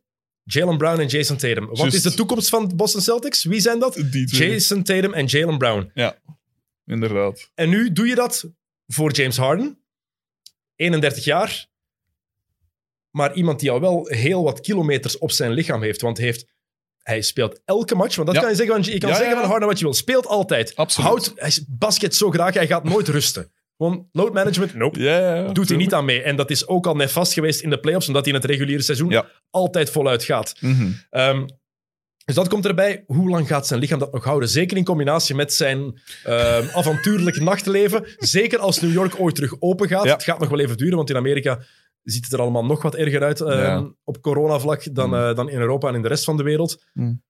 Maar dat zijn veel vragen die ik me stel. Kyrie Irving, gaat hij ooit één? Gaan we hem ooit nog vinden? Gaat hij ooit nog terugkomen? Gaat hij ooit nog bas basketten? Ja. Is heel blessuregevoelig. En dan is er Kevin Durant. Ziet eruit als de oude Kevin Durant. Maar komt nog altijd ook, wel ja, terug voilà. van de zwaarste blessure die je kan hebben als basketter. Het is dat. Het is dat. Ja, en het is... dan, eh, daar stel ik me... En vooral, nog laatste, mhm. first round picks. 2022, oké. 24, maar ook 2026. niemand, niemand weet dan hoe het met Brooklyn zit. Ja, ja, ja. Dan is James Harden er 637. Dan is Kevin Durant, die is van, van 87. Dus die is er dan in 27 is hij er 40. Ja. Kyrie Irving, niemand weet waar die dan zal zijn. Ik vind het zot dat, dat Stephen A. Smith zei van eh, hij zou moeten stoppen. Ja. Natuurlijk, die hangt er graag al wat meer. Gaan we, het- gaan we het over Kyrie hebben? Eh, ik, volg, ik volg waar jij naartoe Ah, wilt. Frederik de Bakker, Kyrie Irving. Laat, laat je gaan. The floor is yours. Ja, wat een lul, hè. Wat, een lul. Hoe- wat, wat is dat voor gedrag? Ik bedoel, dat je dan dat je al je stierlijk belachelijk maakt door, door te zeggen van eh, de, de aarde is plat en wat is het allemaal tot daar aan toe. Dat kun je nog troll en zo noemen. Maar gelijk nu ook, wat, wat, wat is zijn reden dat het afwezig is? Dat een, was familiale reden, zo gezegd, maar nu blijkt dat het een verjaardag was of zo van zijn zus. Of, ik weet niet precies hoe dat zit. dus, het Het was is, iets debiel, alles. dus het is begonnen personal reasons. Ja. Dat is de reden die hij gegeven heeft aan de, ehm, aan de club. Ja. Waardoor hij nu al vier- vijf matchen gemist heeft. Ja. Vannacht tegen New York was hij er ook niet bij. Ehm, volgens ingewijden kwam het omdat hij te hard onder de indruk was van wat er gebeurd was in het Capitool. Die bestorming van Mooi. Vorige week? Ik zeg, ik zeg gewoon wat, wat er bericht Oh. wordt, Frederik. Ja, Ik zeg gewoon even wat er bericht wordt. Blijkbaar was hij daar te hard van aangenomen. We weten, Kyrie Irving is heel maatschappelijk eh, gericht. Ja. Hij is daar heel hard mee bezig met... Tuurlijk. Ik vind het heel belangrijk om daar ook een impact op te hebben. En hij zou blijkbaar ook vinden, ik snap, basketbal is, er zijn nu belangrijkere dingen dan basketbal. Nochtans is dat wel de reden dat hij ehm, meer dan 30 miljoen per jaar op zijn ja, bankrekening voilà. krijgt. Maar goed, Ehm, en dat is zijn job. Als er nu iets heel ergs gebeurt hier in België, waar wij het allebei niet mee eens zouden zijn, waar wij het ook persoonlijk door geraakt zouden zijn, wij kunnen het niet maken om te zeggen, mannetjes, ik kom de volgende twee weken niet werken, want ik ben niet goed van wat er Mhm. daar gebeurd is. Mhm. Alle begrip voor dat hij daar niet goed van is, maar dat is geen reden om niet te gaan werken. Goed, dat was dus de reden blijkbaar volgens de ingewijden, maar toen bleek ineens dat hij inderdaad niet reageerde op telefoontjes en berichten van het, eh, van het bestuur en ook niet van de coachingstaff. Van niemand. Dus dat is een ongelooflijk gebrek aan respect Ja. van Kyrie Irving. Ja. En toen kwamen er beelden naar buiten dat hij op het verjaardagsfeestje was. 30-jarige verjaardagsfeestje van zijn zus Asia. Ehm, en dat ze daar aan het feesten waren, aan het dansen waren, waar meer dan 15 mensen samen waren, zonder mondmasker. En dat was al tegen de coronamaatregelen van de NBA toen, Ja. die nu nog verstrengd zijn. Voilà, dat was het. Wel, eh, ten eerste, ik ben journalist van beroep. Ik werk op een redactie. Toen dat Charlie Hebdo gebeurde, waren wij ook nerveus. want, want ja, ik bedoel, wij zitten in hetzelfde gebouw als het laatste nieuws en wij staan allemaal, dus ook een grote gazet. Hetzelfde geld komt er daar een zot binnen en ze waren allemaal aan. Eh, ik ben gaan werken zo, die een dag en een dag daarna en een dag daarna. Bij ons was het niet van, hé gasten, blijf maar thuis, want we weten niet zeker of dat er hier ook iets gaat gebeuren. Dus dat is één ding. Dan zijn we verhuisd naar Antwerpen en zitten we vlak aan het Centraal Station. Dus we, we zitten nog altijd bij die grote gazet. En we zitten bij een van de, van de, de plekken waar het meeste volk komt op een dag. Dus daar kan dat ook gebe- gebeuren en wij staan allemaal... Wij gaan nog altijd gewoon werken. Dus dat is bullshit. Dat dat gebeurt. Ik zat ook... Ik ben niet het type dat eh, als er zoiets gebeurt in de wereld van oh, we moeten de, televisie opzetten en ik moet alles geweten hebben. Maar toen dat, dat gebeurde, moet ik bekennen, dat was na mijn... eh, ah nee, ik moest niet werken die dag. Maar eh, wat normaal zou men... Die, af, ja, wat was wel ik toen ik aan het werken was. Alleszins, het stond op. Ik was aan het zien, nog CNN op mijn computer, van hoe gaat dat evolueren? Dat was toen wel nog maar eh, vijf, zes uur s'avonds. En dat was, ik dacht van ja, eh, die avondklok gaat nu in. Nu gaat het echt spannend worden en het allemaal. Dus ik heb wel even gekeken, maar ik ben ook gewoon gaan slapen. Omdat, oké, dat is een belangrijke dingen. Maar eh, bedoel, dat was in Washington. En hij zit in Brooklyn. Allee, daar ga ik vanuit, want wie weet waar dat zat. Maar bedoel, dat, dat, is, dat is... Ja, natuurlijk is dat eh, een, een, een, heeft dat een impact. Dat deed een impact. Ik kon niet zeggen dat het gelijk eh, 9-11 was. Eh, maar, maar, maar het is wel absurd en wat is het allemaal. Het, maar was het is een, niet... het was een aanval op de democratie. Ja, absoluut. Maar het is niet van, oh, er, is hier, er zijn vijf mensen gestorven en dat is verschrikkelijk erg. Maar het is niet het spektakel dat we Er zijn geen twee lijnvliegtuigen in een twee wolkenkrabbers gevlogen. Om het, ja, maar om Voilà. het even gewoon cru te zeggen. Ja, voilà, het is dat. Dus dat is een bullshit-argument. Eh, dat je op het verjaardagsfeest van je zus wil staan, dat begrijp ik ook. Dat zal allemaal wel plezant zijn. Maar als je, als je godverdomme 30 miljoen per, per jaar krijgt om te basketten, ja, dan is dat... Puur voor jezelf moet dat al het belangrijkste zijn. Van, ah ja, zeg, dat, dat gaat hier wel om redelijk wat geld. Ik bedoel, ik kom naar hier door de sneeuw voor niks. Hè. Ik krijg hier niks voor. Hè. Beste kijker, beste luisteraar. Nee, Ik wij, hier- wij ook niet trouwens, even duidelijk zeggen. Ah, ook- niemand van Friends of Sports verdient geld met wat we daarvoor doen. Hè. Niemand, hè? Voilà, dus eh, potentiële sponsors mogen nog altijd zich aanmelden. Absoluut, absoluut, absoluut. Basketsponsor, ah, kom maar af. Hè. Wij doen dit puur voor de fun. Een beetje geld verdienen Nu nog. zou tof zijn. Nu nog doen we het voor de fun. Seizoen 6, hè? Het Voilà. zesde seizoen van de Podcast. Voilà. Ik weet niet hoeveel ik in het rood sta met wat ik er al in geïnvesteerd heb, maar kijk, Voilà. liefde voor het spelletje. Voilà, absoluut. Voilà. Dus, eh, en eh, allee, ik bedoel, als je dan de chance zet dat je ten eerste geboren bent met zoveel talent op de basketten, dat je de Ja. kans krijgt om het te mogen doen als job. Zelfs voor een minimumloon zou ik het goddomme doen als job. Eh, en als je dan nog eens voor 30 miljoen per jaar mocht doen, in, in, in een van de coolste steden ter wereld, en eh, ja, dat is eh, prinsenleven, dat je dan, de, de, dan niet naar waarde schat, zegt zoveel over u als mens. En als je dat dan nog eens koppelt aan al die bullshit van de, van de afgelopen jaren en dan dat gelul met LeBron in der tijd. En, Jesus, man, wat een, wat een totaal gebrekkig perspectief. Allee, op, Je, op, je vergeet nog iets te zeggen. En zijn gelul bij, bij Boston. Ah, ja, ja, tuurlijk. nog? Ja, ja, Eerst tegen de fans zeggen, if you'll have me, I'll resign here. Ja, en op het einde van het jaar zonder iets te zeggen gewoon het afbollen. En dan ook tegen, tegen, tegen Milwaukee ineens zeggen, ah, ik, pak deze, ik ga deze gast verdedigen en dan laten zien dat je dat eigenlijk totaal niet kan. Allee, Ja, het was belachelijk toen. Ja, het is dat. Het is dat. Dus dan pijs ik van, allee, man, man, een- ik begrijp dat hij geweldig kan dribbelen. Hè, en dat hij inderdaad eh, ja, een uitzonderlijke speler is. Mooiste speler die ik ooit in leven en lijven... Nee, nee, geen grap, geen grap. Mooiste speler die ik ooit in het echt heb gezien. En ik heb al best wat NBA-matches mogen zien in mijn leven. Ik heb dat die Al dan, niet, al dan niet in stripclubs. Ik heb nog nooit een NBA-match in een stripclub... Ik ben één keer in een stripclub geweest, Frederik. Dat was, allee, dus dat is het. Ja, nee, maar dat heeft bedoel, toch- ja, de mooiste toch- speler die ik ooit op een basketveld heb gezien. Ik heb met open mond daarnaar gekeken. De eerste Mhm. keer was in Chicago, toen Cleveland daar op bezoek kwam. Zes jaar geleden nu. Mm. Ehm, en dan twee jaar later de NBA Finals tegen, Mhm. tegen ehm, Golden State. Waanzinnig. Ik was er met Thomas van de Spiegel de laatste jaar, eh, met twee met open mond zitten kijken. Mhm. Gewoon van wat die gast kan met een basketbal. Hoe hij die bal tegen het bord kan doen. Hoe hij zijn eigen shot kan creëren. Mhm. Het is, op basketbalvlak is het een genie. Maar hij heeft toch wel ook al... bewe- Ik, ik, ik ga zie meer basket als ik, hè, maar heeft een- ooit al... Bij Boston bijvoorbeeld, eh, meen ik mij te herinneren dat een, een tijdje oud was Mhm. en dat ze het beter deden zonder hem als met hem. Ze hebben dat de is conference natuurlijk... finals gehaald zonder hem. Ah, wel, voilà. Dus dat, dat is natuurlijk afhankelijk van een aantal dingen. Maar dan pijs ik ook van, ja, je moet niet zo de man uithangen als je niet eens essentieel zet voor het succes van je team. En vind je dat Barkley dan ook gelijk heeft dat hij niet moet praten over my art, mijn kunst? Oh, Doe- tuurlijk niet. Wat een, wat een, wat een pretentie. Wat een gelul. Heerlijk. Ik heb twee boeken geschreven en ik noem mezelf nog altijd geen schrijver. Terecht trouwens. Maar dat je ah, basket en kunst... Oh, oh, basket is een kunst. Nee, dat is niet waar. Dat is Absoluut geen wel. kunst. Dat is geen kunst. Je kunt... Ik vind het een geweldig... Sorry, als ik ben een Mon- basketfan. Mondri- Mondriaan tekent vlakjes. Mondriaan dat is kunst. breekt met de bek niet open over Mondriaan.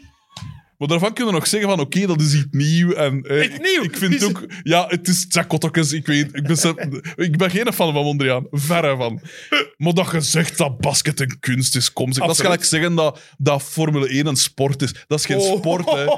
Dat is, fysiek, dat is fysiek belastend. Je moet in topvorm zijn. Maar als één ding, als één seizoen bewezen heeft dat het vooral van Notto afhangt, dan is het wel het eerste Ja, jaar maar dat geweest. hè. los van het feit dat het een sport is.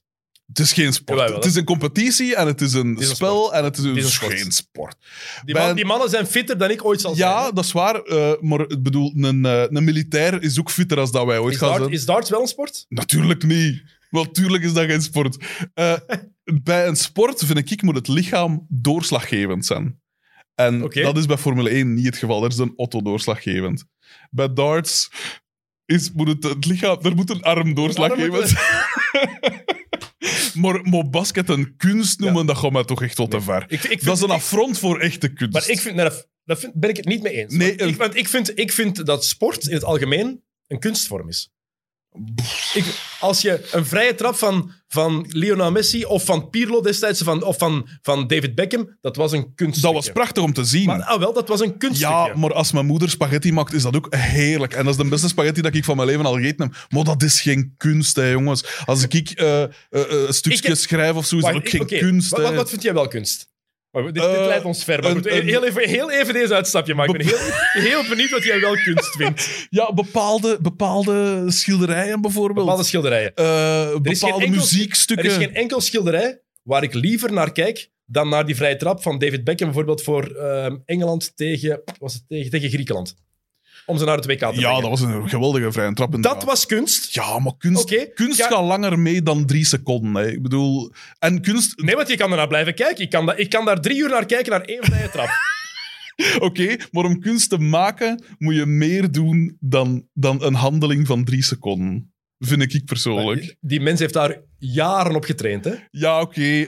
Oké, Maar dat is talent ik, of vind, zo. ik vind dit wel kunst, maar ik vind het onnozel om te spreken over my art. Ja, Mijn natuurlijk. kunst. Dat vind ik wel. Want ik vind wel dat basketbal een kunst is. Absoluut. Ik vind, het een, ik vind dat Oh, heel veel dat sporten een kunst zijn. Dit is, Absoluut. het, dit is een schisma tussen ons. Ik vrees dat deze anderhalve meter onoverbrugbaar eh, blijft. Oké, goed, maar ga, ga, door, ga vooral door. Ga vooral door. Eh, dus ja, my art eh, eh, is belachelijk. Hè. Ik vind dat echt, zelfs al bedrijfde kunst, dan moet je dat niet zo, niet zo zeggen. Ik bedoel, als je, in de, als je in de porno zit, moet je ook niet constant over je lul bezig zijn of zo. Dan, dat, dat, dat, zien we, dat zien we dan wel of zo. Maar we moeten er niet constant over zitten. Kom aan. Ik bedoel, en niet alles is een kunst. En sport, ik, ja, ik vind dat ook, sommige dingen vind ik ook prachtig om te zien. Eh, als ik Marco Materazzi iemand doormidden zie, zie stampen, vind ik Dus dat ook prachtig om te zien. tussen Wout van Aert en Mathieu van der Poel. Dat is, dat is prachtig om te zien, maar dat is geen kunst. Juist gelijk als dat de meeste kunstwerken ook geen kunst zijn. Hè. Oké, dus eigenlijk vind jij... Het woord kunst bestaat gewoon niet. Hoeveel Jawel, keer heb trouwens al gezegd in de laatste drie minuten?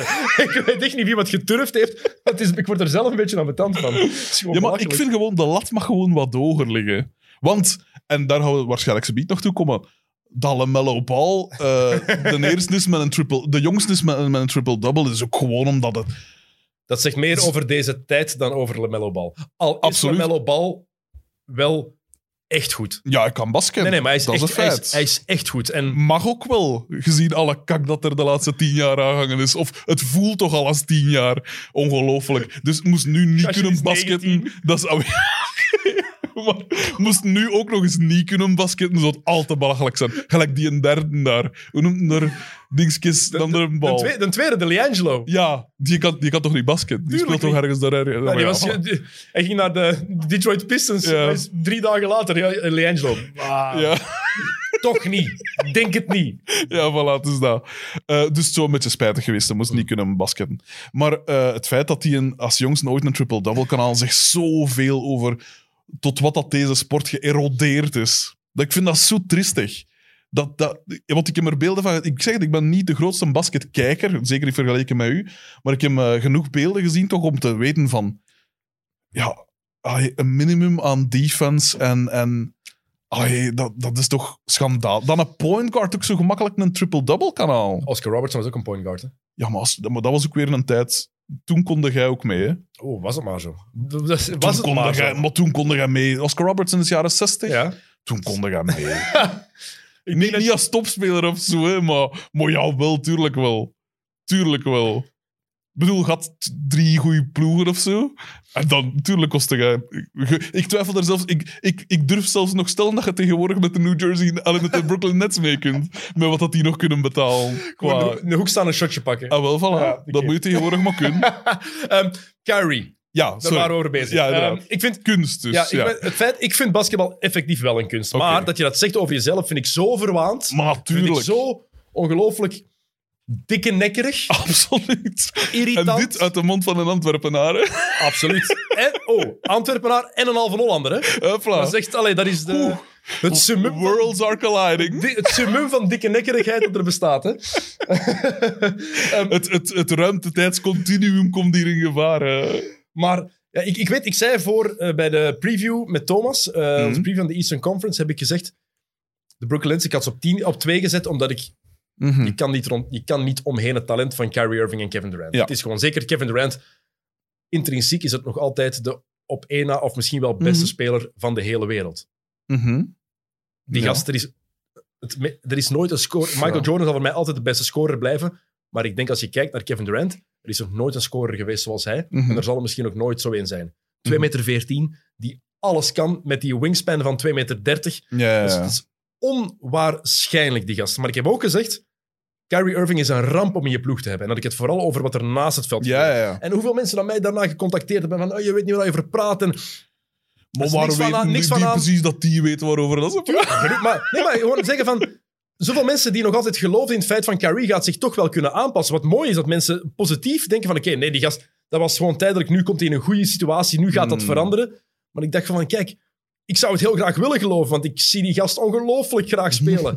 Maar als we kijken naar wat we gewoon gezien hebben de laatste Ja. jaren, dan kunnen we daar niet in geloven. En we zijn nog geen maand ver. Nog geen maand. Ja, ja. En hij is al meer dan een week vermist. Letterlijk vermist. Niemand weet waar die gast is. Ik vind dat... En het feit dat je, werkne- je, je werkgever je probeert te contacteren en die reageert tuurlijk. daar zelfs niet op, is zo onrespectvol. Maar dat zijn de mensen die u betalen. Dat is toch getikt? Wat, wat een, dat, dat, moet je, dat moet je een keer in een normaal job proberen. Als jij Kevin Durant bent, want je komt terug van een zware blessure en Hmm. jij bent dan vier, vier matchen niet mogen spelen of een paar matchen niet mogen spelen omdat je in contact bent geweest met iemand die positief Mhm. getest had. Maar vanaf dat je beschikbaar bent, je meteen gaat spelen. Heeft vannacht tegen New York ook gespeeld. Tuurlijk. Goed gespeeld. Wat denk je dan? Als, Niet zo moeilijk als je dat York. ziet, als jij je lot hebt verbonden... Hmm, dit jaar, pas op, niks waren goed. Ja. Als jij je lot hebt verbonden aan één iemand Ja, en die doet zoiets, Ja. na nog geen maand in het seizoen, dat zegt veel. Hè. wat denk je dan als je, als je Kevin Durant bent? Ja, eh, ik goh, van een kant, ik sluit niet helemaal uit dat Kyrie, het, het hangt er vanaf. Het hangt er echt vanaf. Want van een kant kun je nu eigenlijk niet riskeren. Van een kant moet je deze drie nu echt bijeenhouden. Omdat je met zoveel bomba eh, bombari eh, de drie bijeen gehaald hebt. En omdat niemand Kyrie Irving gaat willen overnemen. Maar dat zei er van Harden ook wel ergens. Nee, maar op een nu, die, je, kan dat niet op... Je weet van Harden, die speelt 82 matchen. Ja, dat Of is wel zeker waar. 80. Dat Bij is Kyrie is de helft van de tijd geblesseerd. En ofwel Ja, ja, ja. heeft, hij een, heeft hij een blessure in zijn hoofd. sluit ik ook niet uit. ja, maar ja, maar ik sluit niet, heel, niet helemaal uit dat het, eh, het einde van het seizoen niet haalt hè, bij, bij Brooklyn. Denk je echt dat er een club nog... Pff, je hebt altijd wel de, de, de Knicks of de, of de Hornets of zo, een of andere kakploeg, Detroit of zoiets, dat nog het een of ander uit zijn mouw schudt. Maar die, die krijgen ook niks geregeld. Hè. Die, die hebben een te veel zwaar contract en zo. Hè. Dat was gewoon niet vanaf. Eh, maar dus je vindt altijd wel een onnozelaar dat... bedoel, eh, Carmelo is ook naar Portland geraakt, hè, uiteindelijk. Ja, oké. Ehm, We con- het is, we zijn 18 maanden verwijderd Hm. van de dag dat Kyrie Irving zijn contract heeft getekend voor vier jaar ter waarde van 141 miljoen Zit hij dollar. er al zo lang? 18 maand al. Ah, maar ja, met die Ja. corona-dingen. Hoeveel matchen heeft hij al gespeeld sinds hij, de contract, sinds hij dat contract voor de Nets getekend heeft? Geen idee. Echt geen idee. gok je?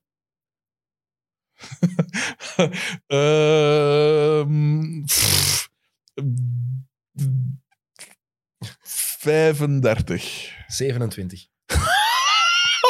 27 matchen heeft die gast gespeeld. Maar dat is gewoon belachelijk. We, we lachen daar nu mee. Maar die heeft dus al 45 miljoen verdiend op die periode. Want hij verdient iets van een 30 per jaar? Ja, zoiets. Maar we, we, lachen daar, we lachen daar nu mee. Maar eigenlijk, we lachen er mee omdat het zo schrijnend is. Hè? Natuurlijk. Het is een, ik vind het echt Tuurlijk. Ik vind het vreselijk om daar zo negatief over te mogen Ja. zijn, maar dit moet er zijn. Maar dit kan gewoon niet. Ja. Het is gewoon schrijnend dat die gast die is zo goed en dat die dan nu gewoon MIA is. Ja, Niemand dat weet waar die is. Ja. Dat is Ehm, de NBA staat onderzoeken nu. Als hij effectief de coronamaatregelen heeft overtreden, dan gaat hij per match, gaat er per match 410.000 dollar van zijn loon dat afgaan. is toch obscene? 410.000 per match van zijn loon. Dat is obscene. terecht trouwens. Tuurlijk. En Dat, is gewoon werkweigering. Hè, ja. Ja. Eh, dat is gewoon obscene dat je, dat je daar niet om geeft. Om 400, is het, wat was het? 400.000 dollar of euro? Ja, 410.000 dollar, dollar. Ja, dat is nog, per, nog per match genoeg. van zijn loon. Dat is getikt. Dat is gestoord. Dat je zo... Ah, ja, dat je dat perspectief, dat je dat niet meer in perspectief ziet. Zo'n Dus zaken. ben je het eens met Stephen A. Smith, die gezegd heeft, Kyrie Irving, retire, nou. Ga op pensioen. Duidelijk, basketbal is duidelijk geen prioriteit meer Ja. voor jou. Je vindt duidelijk belangrijker met andere dingen bezig te zijn. Stop er gewoon mee. Ik zou, het, eh, ik, zou, ik zou hem niet missen. Ik zou hem wel missen. Ik zou de Als schoonheid van het wel. spel wel missen. Ja, maar dat soort... Ik heb zo'n hekel aan dat soort mensen. Ten eerste, ik zeg het, ten eerste arrogantie haat ik al. En dan die domheid van, van, eh, van die, dat flat earth gedoe. En als het geen domheid is, dan is het gewoon mensen kloten. Dan is het gewoon irritant doen. Trollen heet dat dan tegenwoordig. Ik vind dat gewoon een zieker zijn. Dat is het gewoon. Niet meer of niet minder. Oké, nog een paar andere Oh. dingen. Ehm, want Zijn er nog er andere er ploegen? zijn nog ook? andere ploegen die ook Ah, ja, gedaan ja, hebben. oké. De Houston Rockets... De, de Knicks. De Rockets, de Rockets hebben hun picks terug. Alle picks die ze Ja. kwijt zijn, ges- hebben- zijn gespeeld door Russell Westbrook aan te trekken, wat al ongelooflijk dom was, die trade. Tuurlijk. Toen we hoorden van, oh, ze gaan misschien voor Westbrook traden, geef geen picks op, geef geen picks op. Drie picks. Ah, Ja, inderdaad. Dat was getikt. idioten. Dat was Nu getikt. hebben ze Raphael Stone, de nieuwe GM, heeft het heel slim gedaan. Ehm, vier picks, drie pick swaps, één telt Mhm. niet in mijn ogen, dus heel goed. Ehm, ja, de Nets die geven hun toekomst opnieuw helemaal op. Mm. Heel veel twijfels bij. Eh, want bijvoorbeeld, dat hebben de Lakers ook gedaan. Maar Anthony Davis binnenhalen met LeBron daar was een garantie op een titel. Dit is geen garantie op een Nee, titel. absoluut niet. En dat is een belangrijke nuance, denk ik. Ehm, Ma mag ik eens vragen, hoe, eh, hoe hoog schatte jij de Rockets nu in als, als, als team? Is dat een playoff team? Is dat een... nee, eh, maar ik vond het met Harden al geen playoff team dit jaar. Ik wist dat het ging mislukken. Ik, ik, had ze, ik zie ze nu twaalfde worden in het Hmm. westen, zoiets. Dus feitelijk moeten ze gaan van een full rebuild eigenlijk. Ze, hebben- ze hebben Maar John Wall, die, ook, die, Ah, ja. van, die er goed uitziet, maar terugkomt van Achillespeesblessure. Ja. Ziet er goed uit. De Marcus Cousins heeft al, is al twee keer uitgesloten geweest. Heeft misschien vijf matchen gespeeld. Ehm, je hebt Victor Oladipo, verke. die weg wou bij Indiana, maar Ja. die ook terugkomt van een zware blessure. Oladipo zag er oké uit, maar was bij lange nog niet de Oladipo. Hij zag er fysiek oké uit, maar zijn basketbal was toch niet goed Mhm. bij Indiana. Mhm. Zeker niet als je het vergelijkt met hoe Sabonis en Brogdon aan het spelen zijn. Nee, die nee, fenomenaal zijn dit seizoen. Voor, oh. Dus Houston. Ik vind het een hele goede zet voor Houston. Die denken aan hun toekomst. Ze hebben de picks terug. Daar kunnen ze wat dingen mee doen. Mm. Ehm, ogen gericht op de toekomst. En dit jaar... Het zat er toch niet... John Ja. Wall en, en, en eh, James Harden, dat, dat ging sowieso niet werken. Nee, sowieso ogen. niet, inderdaad.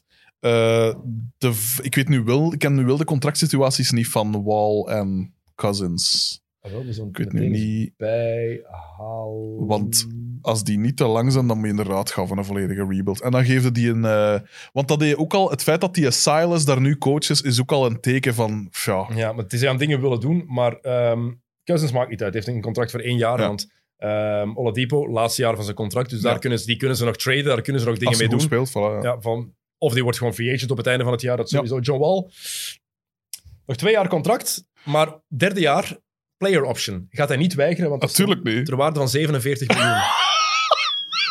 dus, kijk, Maar welke gek heeft die mens ooit dat contract aangeboden? eh, hoe weet... En hoe lang was dat Ernie, contract? Ernie Grunfeld. Ja, tuurlijk. Ernie Grunfeld, ja. tuurlijk. Maar, maar die, dus zijn contract loopt nog Tot drie... 2023 was een contract van vijf jaar. Ja, En dit contract getekend, Achillespees dus afgescheurd. nog twee jaar en een chic, ja. Ja. Eh, en dan is hebben ze natuurlijk Eric Gordon, die zijn contract loopt tot 2024. Dat is Ja. 20 miljoen per jaar.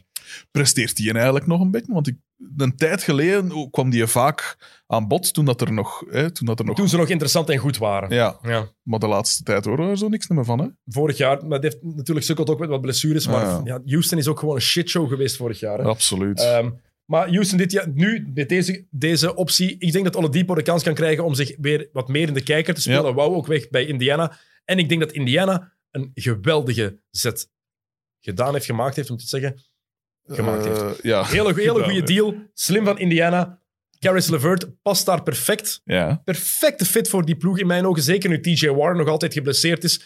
Ehm LeVert met Brogdon, met Sabonis en met Miles Turner, die defensief dit jaar een Vier bloks is. of zoiets, hè? Wat een beest is dat dit jaar voorlopig. En Sabonis, hoe die aan het spelen is. Plus Oladipo ging zijn contract toch niet verlengen. Ja, Dus heel slim gedaan. Eh, Brogdon, nog eens een bewijs dat Milwaukee die altijd had moeten behouden. inderdaad. Inderdaad. Dat ze voor Eric Bledsoe gekozen hebben toen is, is gewoon gat achterlijk. Inderdaad. Ehm, ja, dat is gewoon de waarheid. Maar Indiana is een van de... Als je League Pass hebt, zet match van de Pacers op. Ja? Echt waar. Zo'n zo'n leuke ploeg om te zien. En Sabonis is... Sabonis is voorlopig een van de tien beste spelers in de NBA. Beter dan zijn vader, denkt u? Anders kan je niet vergelijken. Nee, Hmm. nee zijn, vader was een, zijn, vader was een, zijn vader was Nikola Jokic 1.0. Inderdaad, ik ging het juist zeggen. dat, is, dat is helemaal anders. Ja, in die tijd ook. Raar. Dat is anders. En dan heb je nog Ja. ehm, misschien wel de domste zet van de Nets. Jared, want Caris LeVert Ja. laten gaan, snap ik. Maar Jared Allen. Hun beste defensieve speler. En nu zit je met DeAndre Jordan. Je hebt het in het begin al gezegd. Die is al jaren is het al bergaf aan het gaan. Ja. En dan laat je Jared Allen gaan. Die, ik, ik wist dat hij dit jaar... Ik heb er nog met Johannes Genaar eh, online Ja. soort even over bezig geweest. Wie de starter ging zijn. Maar DeAndre Jordan is het vriendje van Kyrie en van Kevin Durant. En Jared Allen was wel de toekomst. Tuurlijk. Wat, wat Maar ik denk wel dat ze niet anders kon. Ik denk niet dat je... Nee, eh, mogelijk. als je enkel Le- Levert en, eh, en, en Jordan zou gegeven Ook zeven picks, hè? Zeven picks. Ja. Die eigenlijk acht, maar zeven picks waar ze iets mee kunnen doen. Ja, ja, dat is waar. Ehm, nu, de Cavs die gaan ook nog iets doen, want die hebben nu...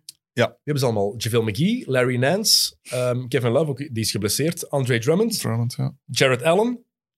Die loopt dan ook allemaal rond van big guys. En er nog een paar, hè? Big ball. Ja. Geen small ball, maar big ball. Dus die gaan ook nog... Ik zie ze Andre Drummond nog wel traden. Drummond is Ja. goed bezig, daar gaan ze wel proberen iets meeste mee te doen, waarde, denk ja, dat. Ja, ik weet niet hoe... eh, want er zijn ook veel, het zijn ook veel veteranen ook gewoon. Hè. Eh, Love en Drummond en wie is er nog allemaal.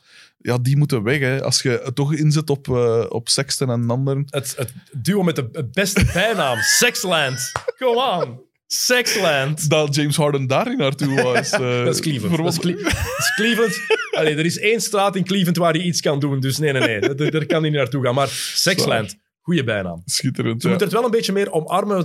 Natuurlijk, de States, preuts. Ja, ja, en in. Cleveland durven ze nog niet helemaal gebruiken. Ja, inderdaad. Belachelijk. Allee, is gewoon... Oké, Maar, eh, laatste vraag hierover. Wie wint deze trade? Van de vier teams. oh, eh, Indiana, Houston, Cleveland of Brooklyn?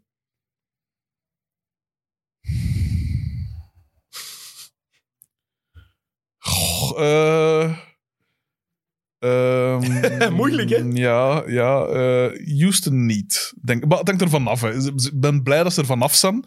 Op dat vlak winnen ze absoluut. dat de rust weer kan, kan weerkeren en dat je kunt opnieuw opbouwen. Maar ja, Maar Houston, ik moet even bedenken, als Brooklyn in 2024, 25, 26 of 27 een top 3 pick heeft, of de nummer 1 pick, mm, die is voor Houston. ja, Die gaat ja. naar Houston, hè. Ze kunnen LeBron James Jr. binnenhalen. Ze kunnen misschien Emoni Bates binnenhalen. Ze kunnen Mikey Williams binnenhalen. Ja, Liangelo Ball is misschien nog wel ergens. Eh, nee, ehm, eh, ja, maar ja. Het feit dat, dat, de, dat de sfeer, of dat, dat alles daar nu kan bedaren, zorg, is wel een win natuurlijk. Maar ja, hoe dat het ook draait of keert, meestal moet je gewoon zien naar waar is de beste speler naartoe gegaan. Maar ja, nu door die mogelijke chemistry issues, zo gezegd, Van een kant denk ik... Goh, moeilijke vraag, joh. Oké, het is heel... Wie denkt jij? Ik denk dat er... Ik kan het niet zeggen. Omdat ik alles... Ik weet niet wat er met Kyrie Irving gaat gebeuren. Ja, voilà. Daar hangt heel veel van af. En er is te veel onduidelijkheid over hoe het met Kyrie zit. En Mhm. als die drie samen... Gaan die effectief luisteren naar Steve Nash? Gaan die in dat systeem willen werken? Mm. En gaat James Harden iets anders kunnen doen dan Hardenbal spelen? Dat is het Voilà, belangrijkste. het is dat. Die breedte, oké, die kern is niet breed genoeg. Ehm, er is defense nodig. Ze hebben, we kunnen- nog drie open spots. Ze hebben nog 5,7 miljoen ehm, voor de tax met level binnen, iemand binnen te halen. Ze Ja. hebben de minimum exception. En wat is het? De disabled player exception. Daar is iemand voor 5,7 miljoen kunnen tekenen. Ja, dus ja. dat, is wat, dat is de vraag. Oké, nog een Ik denk, ik denk eigenlijk, als je, als je alles wil beschouwt... eh, allee, als je alles samen rekent, denk ik dat misschien Indiana nog het meest gewonnen heeft. Oké. We hebben de klok niet opgezet. Ik denk dat we al even bezig zijn, maar ik wil toch nog een paar andere onderwerpen De aanraken. luisteraars en de kijkers smullen van dit alles natuurlijk. Hè. Mondrianen, wat is dat We allemaal? hebben het zelfs nog niet over de kampioenen gehad. Oh, Gaan we ook niet doen. dat Nee, nee, dat, hou ik voor, dat hou ik voor jouw podcast. Gaan we het niet over hebben.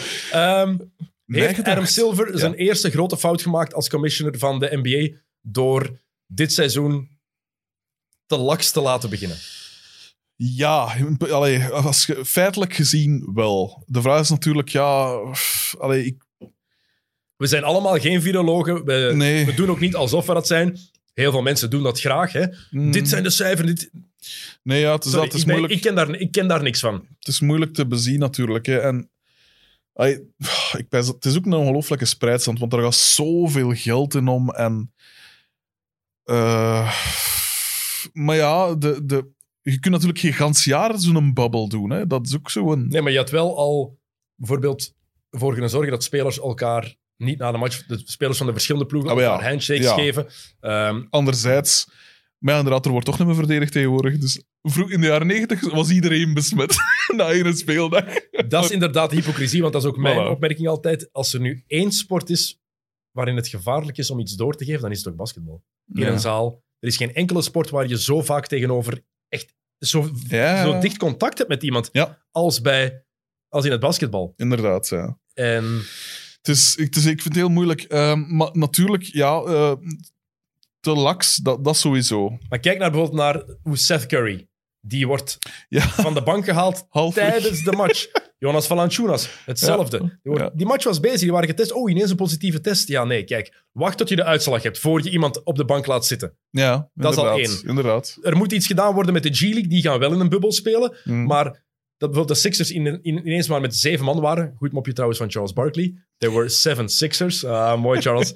maar er moet iets gevonden worden waardoor er gespeeld kan blijven, kan blijven worden. Want nu, Mm. we hebben al heel vreemde uitslagen gezien. Het gaat alleen maar vreemder worden. Eh, want Miami zit met te veel besmettingen. Philly Ja. zit met te veel besmettingen. En dat gaat, het gaat niet minder worden. Nee, en zeker als je kijkt hoe de cijfers in Amerika zijn. Mm. We hadden het ergens verwacht op voorhand, maar het is daar erger dan in de rest van de wereld.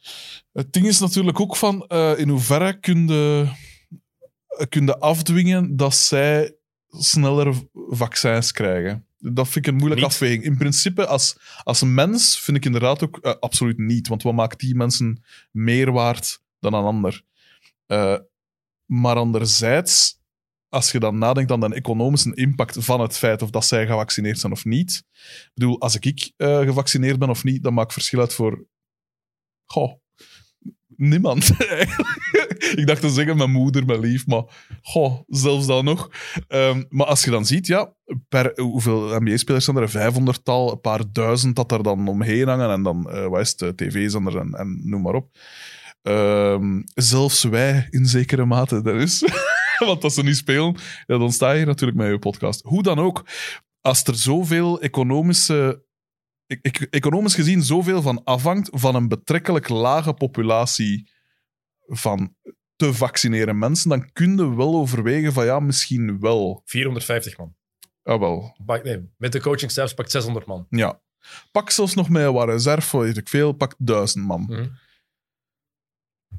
Ik weet, niet Dan- of je, ik weet niet of je dat kan verantwoorden, eerlijk gezegd. Nu, Het ding is, waar trekt je dan de grens ook? Ja, hè? Want voilà. er zijn Exact. zoveel andere bedrijven. dat is mijn en, punt. Ja, Exact, voilà. Dat is mijn punt. Je, Dus dan, ja. dan is het zo moeilijk. Waarom zouden sporters dan, zouden die voorrang hebben op een andere sector die ongelooflijk veel geld binnenhaalt, eh, economisch Mm. gezien? Dus je kunt eventueel wel zeggen van ja, ziet, voor zoveel miljoen dollar wel. als dat dan wordt besteed aan maatschappelijke dingen of zoiets, kun je nog zeggen van oké, ze...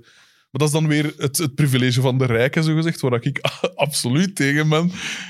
Oh, ik vind het moeilijk. Ik vind het moeilijk. En ik zeg het, ja, Adam Silver, ja, eh, zijn... Dat is gelijk een vakbond of zo. Je kunt altijd wel klagen over vak... Ik, principieel sta ik altijd achter een vakbond. Maar soms kun je ook wel zeggen van, jongens, je moet niet elke stakingsdag... eh, je moet die niet allemaal pakken. ik sta zogezegd. niet achter de vakbond van de mensen, van de mensen bij, het, bij het openbaar vervoer. Van.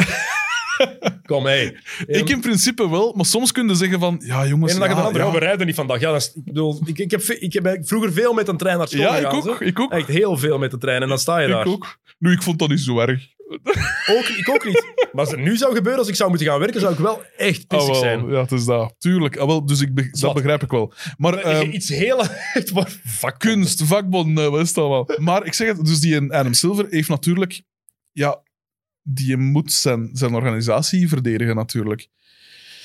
Dus ik vind dat moeilijk. Ik vind dat een heel moeilijke afweging. Maar dat het te laks is, ja. Zijn te soft geweest in Vanuit het het, begin. vanuit het sportief dingen en zo inderdaad. En zeker, ja, inderdaad, in het begin. Ehm, maar anderzijds, van ja, die, die spelers hebben ook families en, en wat is het allemaal. Dat bubbel gegeven was al lastig. Maar wat ik dan onlangs hoorde, van dat ze, like op hun hotelkamer of zoiets, mochten ze één of twee gasten uitnodigen.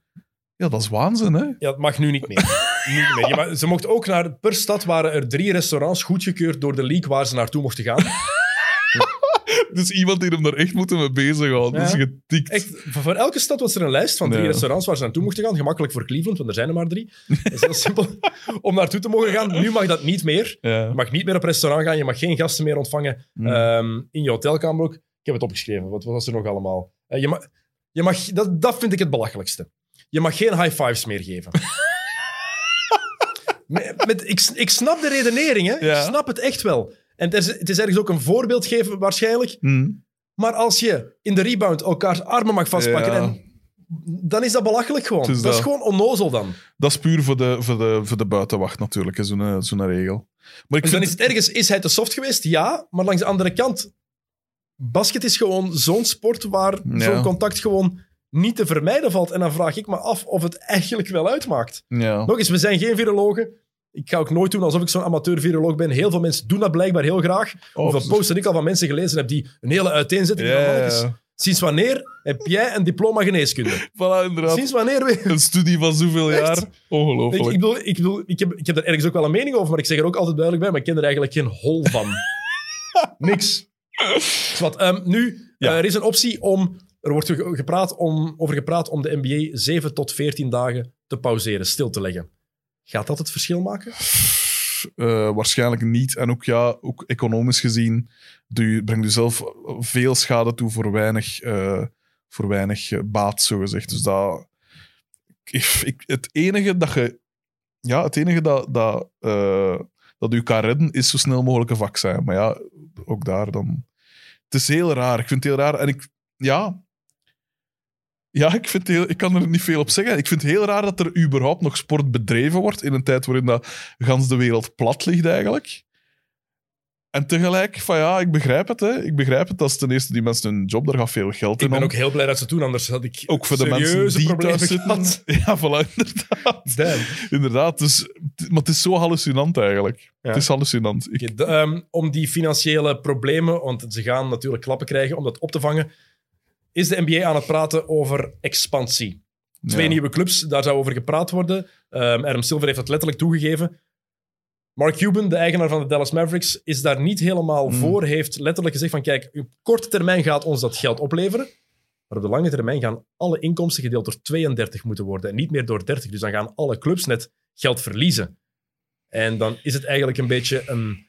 Gewoon even een lening eigenlijk. Want Ja. voor de rest hebben we daar niks aan. Ja, natuurlijk. Ik, ik, ben, ik ben zelf niet... eh, ik ben geen econoom. dus ik weet ook niet... En ik denk zeker niet gelijk iemand met, met de mindset van een Mark Cuban bijvoorbeeld. Maar langs de andere kant pijs ik nu wel ook van... Ja, je hebt natuurlijk ook wel merchandising. Je hebt tickets. Je hebt... Wat is het nog allemaal? Ik weet niet in hoeverre dat, dat zoveel verschil zou maken. Twee- Je hebt, je hebt ook meer wedstrijden, dus meer uitzendrechten. En wat is het Twee ploegen erbij, is het nodig, puur sportief gezien, vraag ik me af. Want Nee, dat niet. Dat zeker niet. Ah, er, er is veel kwaliteit. talent genoeg, hè? Ja, er is talent wel. genoeg, maar er, is- er is ook veel... zijn ook shitty teams, hè? Ja, maar ja, daar moeten we ook niet onnozel over doen. Dat is ook Nee, dat het is een geval. feit. Dat is een feit. Als, los daarvan, het leuke dan. Als er een expansion komt, waar wil jij twee teams zien? Ja, sowieso Seattle. Dat is natuurlijk iedereen zijn favoriet, omwille van wat er toen allemaal gebeurd is en zo. En ook omwille van de geschiedenis van die ploeg. En omdat die gewoon cool waren, de Sonics. Ja, maar ik, ik had dat hier juist voor de aflevering was er hier even van alles gegaan, maar ik dacht ik wou er maar buiten, want anders heb ik zoiets niks meer om over te klappen. En Gelle waren bezig over hoe cool dat die shirts waren, maar ik vind dat vreselijke shirts. Zowel de... Het, de hangt, het hangt achter je. ja, ik weet het. Zowel de... de Hoe cool is dat shirt? Kom maar, on, dat man. is, maar dat groen is nooit een goed... Ik heb vroeger, toen ik basket speelde, toen dat ik nog een iets kleiner eh manneke was, eh, speelden wij in groen en wit. En dat, is, dat zijn geen basketkleuren. Dat zijn mijn moeite voetbalkleuren. Geen basketkleuren. Ja, de Celtics, oké. Boston's maar- fucking Celtics. Ja, maar dat zijn, lelijke, dat zijn lelijke shirts. Dat zijn helemaal... Oh. Ja, jawel. Jo- Jonas zit hier ook, die, die doet onze opname. Ook een, basket, een basketter, gelukkig, die lacht ook heel hard. want- Zou- Zouden we nog een? Eh, ja, ik vind dat Lelijk. lelijk. Groen is een lelijke sportkleur. Maar nee, Ja, jawel, het spijt. Dat is gelijk paars. Paars, dat marcheert ook niet. Oh, een Anderlecht, ja, dat zal wel. Maar dat, is, dat, zijn, geen, dat zijn geen sportkleuren. waarom is groen geen sportkleur? Maar dat is, dat is, dat is de kleur van groene gras. Ja, op- Wel, maar, dat voilà. is, maar dat, is, dat is ook maar in...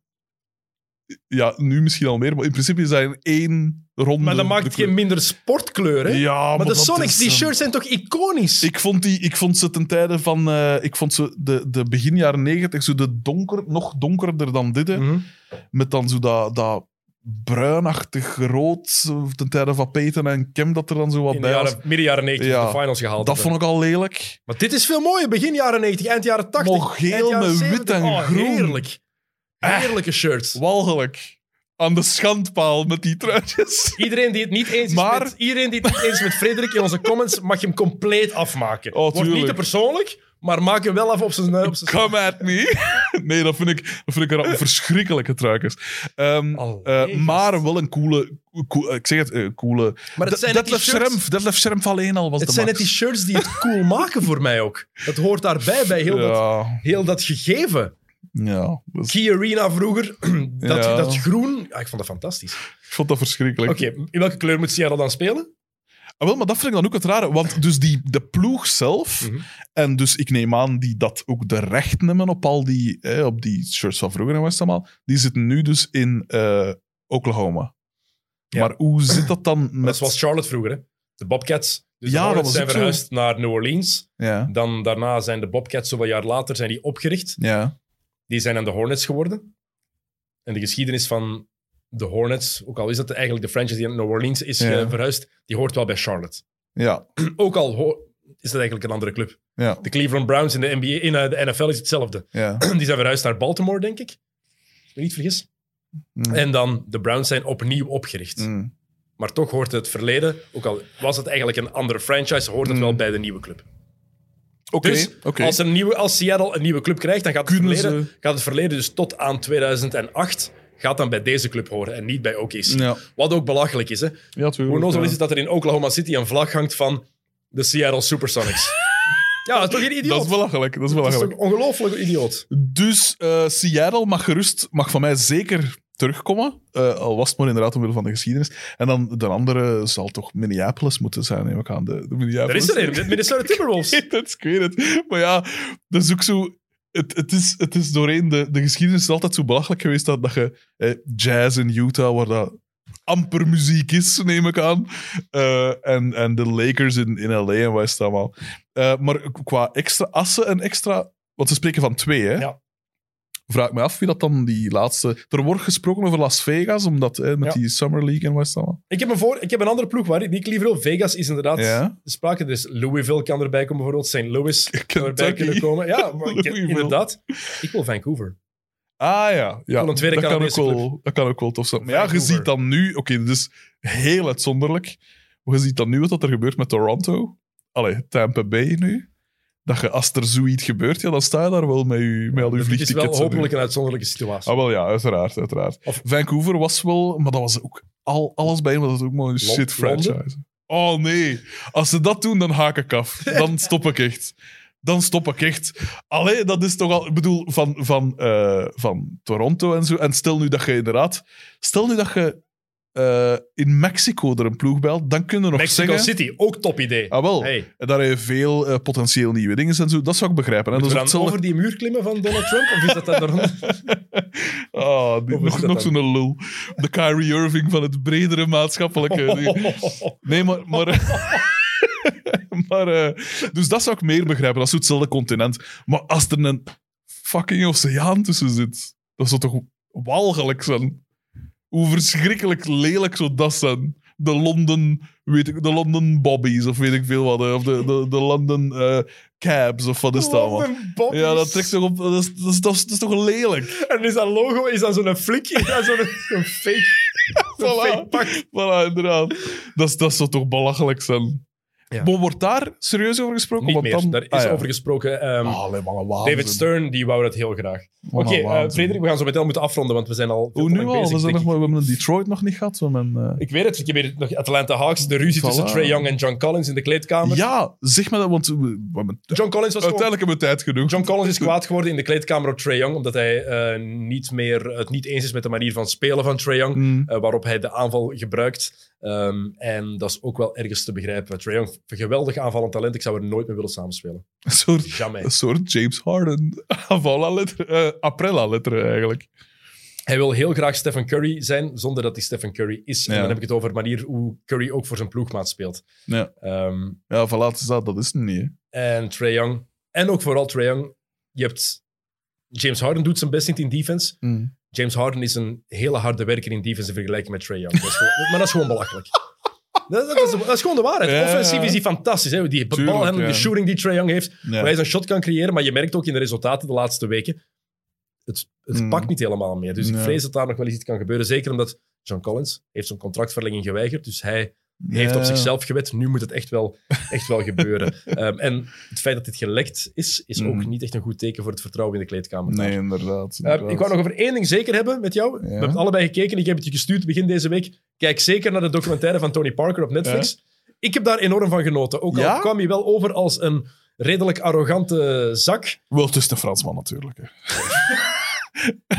en, en een basketter. En, Eh, oh, ja. ik, heb ook- ik was ook een beetje bevooroordeeld. Ik ga er eerlijk over zijn. Mm. Want ehm, Max Whittle, waar ik ook even een podcast mee heb gehad, een kameraad van mij eh, in Londen, die heeft hem echt mogen interviewen toen voor de laatste ehm, London Euro- eh. NBA Europe Game.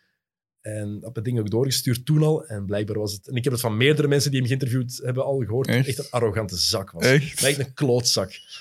en zelfs op antenne, niet een, zelfs als de camera's draaiden, niet zijn best doen. Echt gewoon zo... Ja, boeit mij voor geen meter. En ik vond dat je dat ergens wel merkte in de interviews in die docu. Het ding is altijd, ik heb, ik heb altijd een beetje een probleem met. eh, je ziet dat heel vaak eh, in, in sport de laatste jaren. En onder andere de LeBron James is daar toch een beetje debit aan. ehm, dat, dat ze de narrative willen zelf in handen houden. Ik begrijp het, want dat is een merk, een atleet. En Daarom zelfs binnenkort die documentaire van Kobe Bryant uit, die hij letterlijk zelf mee geregisseerd heeft. in begin. Voilà. Nu ga ik naar de scheidsrechter gaan. Ja, Hmm. ja voilà. Dus dat, is, dat, is, dat vind ik altijd al spijtig. Eh, en ik weet, ik weet niet of dat er zelf, allee, of dat eh, het op zijn initiatief was, of of dat de, bijvoorbeeld de productiehuis dat mij opgericht. Dat weet ik nu niet, maar zo leek het alleszins wel. En het is wel heel erg. Ik begrijp het ergens omdat hij, qua, voor, zeker voor Frankrijk en zo, is hij een van de, van de absolute, allee, de meest succesvolle eh, eh, NBA-speler. Ehm, maar als je dat dan ziet van ja, een documentaire over Tony Parker, eh, op, op NBA-vlak pijs ik van ja, care. Ik bedoel, dat is een goede speler geweest. En, eh, Vier ik, titels. ah, wel, voilà, en, en MVP van de finals geweest. En het allemaal? Een van de beste Europeanen aller tijden. Voilà, het is dat. En eh, ik zeg het, ik ben wel altijd eh, heel erg into de Spurs geweest, omdat die in mijn ogen de juiste manier van basket spelen. Hè. Geen ego's, veel passen en het allemaal. Very solid place, zou Lee Ellis zeggen. Dat soort dingen. Dus op dat vlak, allee, qua palmarès en zo verdient dat wel, maar anderzijds is dat toch niet... Er zijn Maar voor Frankrijk wel. Er zijn honderd spelers waar ik liever een documentaire van zou zien. Maar ik vond, één, ik vond hem heel goed gemaakt, de documentaire. Ja. Echt goed gemaakt. Vond dat hij goed ineen zat. Mhm. Leuk, als je, dan zie je nog eens wat voor grote namen hij ook allemaal samengespeeld heeft. En natuurlijk de impact die hij gehad heeft op het Franse basketbal. Zeker, dat mag je niet onderschatten. Basket, Frankrijk is een groot basketballand. Mhm. Zeggen een ploeg in Londen, het zou totaal onlogisch zijn. Als er, één, als er twee Europese landen zijn die een basketbalploeg, een NBA-ploeg zouden verdienen, zijn het Spanje en Frankrijk. Ja, voilà, inderdaad. In mijn ogen toch. Absoluut. We vergeten, Ja, we vergeten een beetje de Balkanlanden misschien. Ja, we vergeten toch John Amici, als ik me niet vergis, bij de Utah Jazz eind jaren negentig. Dat was een Brit. Is-. Dus, eh, dus voilà. eh, maar eh, Maar ik ja, vond het wel interessant om te zien ook eens de impact die Tony Parker heeft gehad op de, op de jongere Franse generatie. Ja. Ehm, dat wel. Maar ja, langs de andere kant is dat ook wel te verwachten. Ik bedoel, ik zou het niet... ik- het is niet verrassend of zo. Eh, zou spijtig zijn, moest niet geen impact op de jonge Franse Zwaar. dingen. En het siert hem dat hij daar dan die ploeg koopt en dan die vrouwenploeg en wat is allemaal. Dat ik- Amar ploegen. Ah, wel, voilà. Dus Ja. dat is, eh, dat is allemaal, allemaal eh, heel cool. Maar het is altijd zo'n... Ik zie liever zo'n een, een 30 for 30 of een, een, een, een doc- documentaire dat uitgaat van de zender. Oké. En dit is iets te veel... En, dat, en ook zo lang. Was dat niet... Anderhalf uur, heerlijk. Voorbij gevlogen. Oh, nee. Leek, leek alsof het vijf minuten duurde. Ja? Absoluut. Bij mij niet. Oké, goed. Nee, maar eh, wel, het is altijd interessant om eens eh, kijk achter de schermen te zien en wat is het allemaal. Maar dan ook dat, dat gelul met die, dat feestje daar op het einde, dacht ik van ja, dat. Ik weet dat je rijk zit. Je moet niet in mijn gezicht komen, komen duwen. Want die glijbaan en zo, hé, dat, je met dat, Ja, dat dat, is- dat fake rots weg en zo. Wat een waanzin. Wie, wie, ik zat echt te denken, wie maakt dat? Ah, Tony Parker, hè, man? Nee, nee, maar ik bedoel, wie, wie, wie komt dat leveren? Dat Wie, nou, wie beelden? Dat zeg ik zo hier graag. En, en dan moet er zo wat uitzien, gelijk rotsen. Wie, wie, zijn, wie zijn carrière is dat? Welk traject moet je... Dus ik neem aan, iets van kunstschool of zo? Dat je, of, Ja, of, kunst. We zijn, we zijn of, rond. of TSO voor de, voor, de, voor de structuren te maken en zo. Maar dan daarna, wie, wie krijgt in zijn kop om te zeggen... Ah, kom maar, nu is begin... Maar dan nog? maar dan nog? Geen enkel architect kan toch zo'n fake rotsgebergte... Wie krijgt... Wie, daar wil ik een documentaire over zien. Over die mens. Ja, voor de mensen die het zwembad van Tony Parker Ja, echt gestoord. Frederik, voor we eruit gaan, Ja. ehm, drie of vijf dingen die jou zijn opgevallen voorlopig. Drie of vijf? Ik weet niet. Ik, zeg, ik geef je de keuze. Ik geef je de keuze. Er zijn nog een paar dingen, je mag het kort bespreken. Je moet er niet diep op ingaan. Wat is jou opgevallen voorlopig in dit NBA-seizoen? En dan ronden we af. Eh, dat eh, Paul George is, is, niet, is niet zo populair, heb ik de indruk. Ehm, ik, snap niet, ik snap niet wat voor een mens dat, dat moest zijn als je zo... Pandemic P. dat je, zo je wordt zo gedist eigenlijk door iedereen. Terecht. Dat is toch... Ik Want dat is een goede speler op zich. Ja. maar hoe kunnen nu zoveel talent en, en het juiste lichaam hebben en, en, en dan nog zo'n... Ja, eh, je, je, je contract verlengen in Oklahoma City. Zeggen, ik blijf hier om dan het jaar daarna Ja. naar LA te gaan. Dat zorgt er onder andere... En dan te falen. En dan te falen, Oké, vooral. dat is één. Twee? Dat is één. Ja, nu moet ik al beginnen. ik, dacht, ik dacht van ja, Lamello Ball, maar die hebben we al aangeraakt. LaMelo Ball En is het- echt goed. En het, echt ja, goed. maar ik zeg het nog eens, een triple-double. Nee, maar dat is het ding. Dat zijn dus, kijk naar een volledige match van de Hornets en kijk hoe hij in korte tijd die aanval in handen heeft genomen. Mm. Hij is echt de patroon van die ploeg aan het worden. En de samenwerking met Gordon Hayward werkt echt goed. En ik vind die ploeg trouwens ook tof. Terry Rozier, Devontae Graham kan nog niet binnenshotten. Ja. Heeft nog een probleem dit jaar, maar PJ Washington, tof. Miles Bridges kan toffe dingen laten zien. Ik vind Charlotte echt een leuke ploeg. Ja. Goed, Ja. nog, nog iets? Eh, zijn wij, het is natuurlijk, we zijn al een tijdje bezig, zijn wij eigenlijk dieper ingegaan op LeBron en een driepunter. Nee. De weddenschap met, eh, ja. met Dennis Schreuder. Ja. Heerlijk. Ah, I love it. ik vind dat... vers- Het is, van een kant is het cool, hè, dat je, dat je weet van hij gaat erin gaan. Maar dat, en- dat is en- en het verhaal was blijkbaar, dus hij Ja. pakte de driepunter en Schreuder zei, I'll bet you a Benjamin on it. Dat betekent, ik weet je voor 100 dollar dat hij er niet ingaat. En LeBron, is van het principe, je kan pas een weddenschap aanvaarden als je in iemand zijn ogen hebt gekeken. Ja. Dus daarom draaide hij zich om en zei hij, bet. maar het is Dat, is- ook dat, weer... dat verhaal maakt het wel cool. Ja, dat is waar, maar het is toch ook weer zoiets als Stephen van... Curry het had gedaan, had hij het graaf gevonden. Nee. nee, want dat zijn van die dingen dat ik niet, niet graaf vind. Nee? Om het woord graaf in de mond te nemen. Ehm, nee, ik heb het echt niet van dat soort... Pas op, zo het, het Showtime basket van de, van, van, van de Lakers in de jaren 80 vond ik wel cool. Eh, omdat er nog enige... Soberheid is het woord niet, maar dat was minder... Toen was het nog kunst. Kunst is zeker het woord niet, maar eh, dat was me veel minder streken of zoiets. Ik, weet niet hoe dat ik het moet... Want waarschijnlijk zal dat voor die tijd zal iedereen dat ook verschrikkelijk... Of allee, ofwel supercool ofwel verschrikkelijk gevonden hebben. Het zijn profsporters. Maar nu is het zo'n ego-gedoe. Maar dat is altijd geweest. Maar zie je Jordan? Jordan heeft een, een vrijworpen gepakt, gepakt met zijn ogen toe. Maar dat was niet... En, en die, die weten op alles. in, de, in de is dat ook gebleken, dat dat, hoe, hoe zot dat, dat was. Maar dat was met veel minder jarigheid. Dat stoort me daar zo aan aan het hedendaags basket. En de, de kapsels, nog iets dat me opgevallen is. Ik moest er als niet op. Met Harden zat ik te pijzen van... Wat, wat bezielt iemand om zo'n kapsel te... LaMelo Ball, zijn, zijn haar is ook van zo'n... Ja, zo'n ik- ding- Ik, ik mag over kapsels echt... Allee, ik mag Ja, maar daar- ja, ik mag er ook amper nog echt over van zeggen. van wat daaraan... Het is... Allee, dat is... Nee, maar de- ik vind het zo een... een...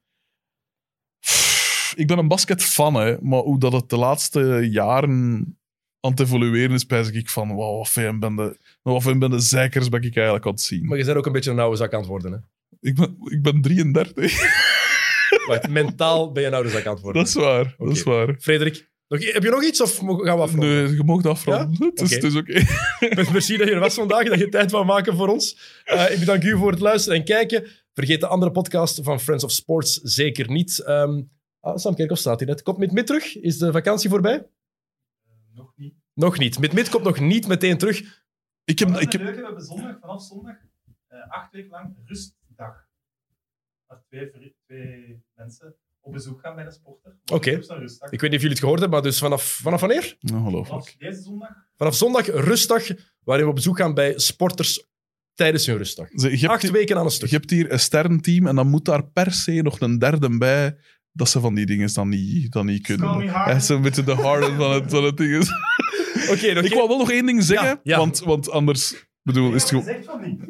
Allee, dat- ja, nee, dan Allee. mogen we stoppen. Allee, zeg het, wat heb je nog te Nee, zeggen? ik heb nog altijd een, een boekje uit voor de mensen die ook eens eh, niet, niet sportgerelateerd eh, iets willen lezen. Eh, het boekje heet Naarland, is nog altijd te koop in de betere boekhandel. En ik heb ook nog een podcast voor mensen die een hekel hebben aan FC de kampioen. Die heet Mij Gedacht, zonder de N.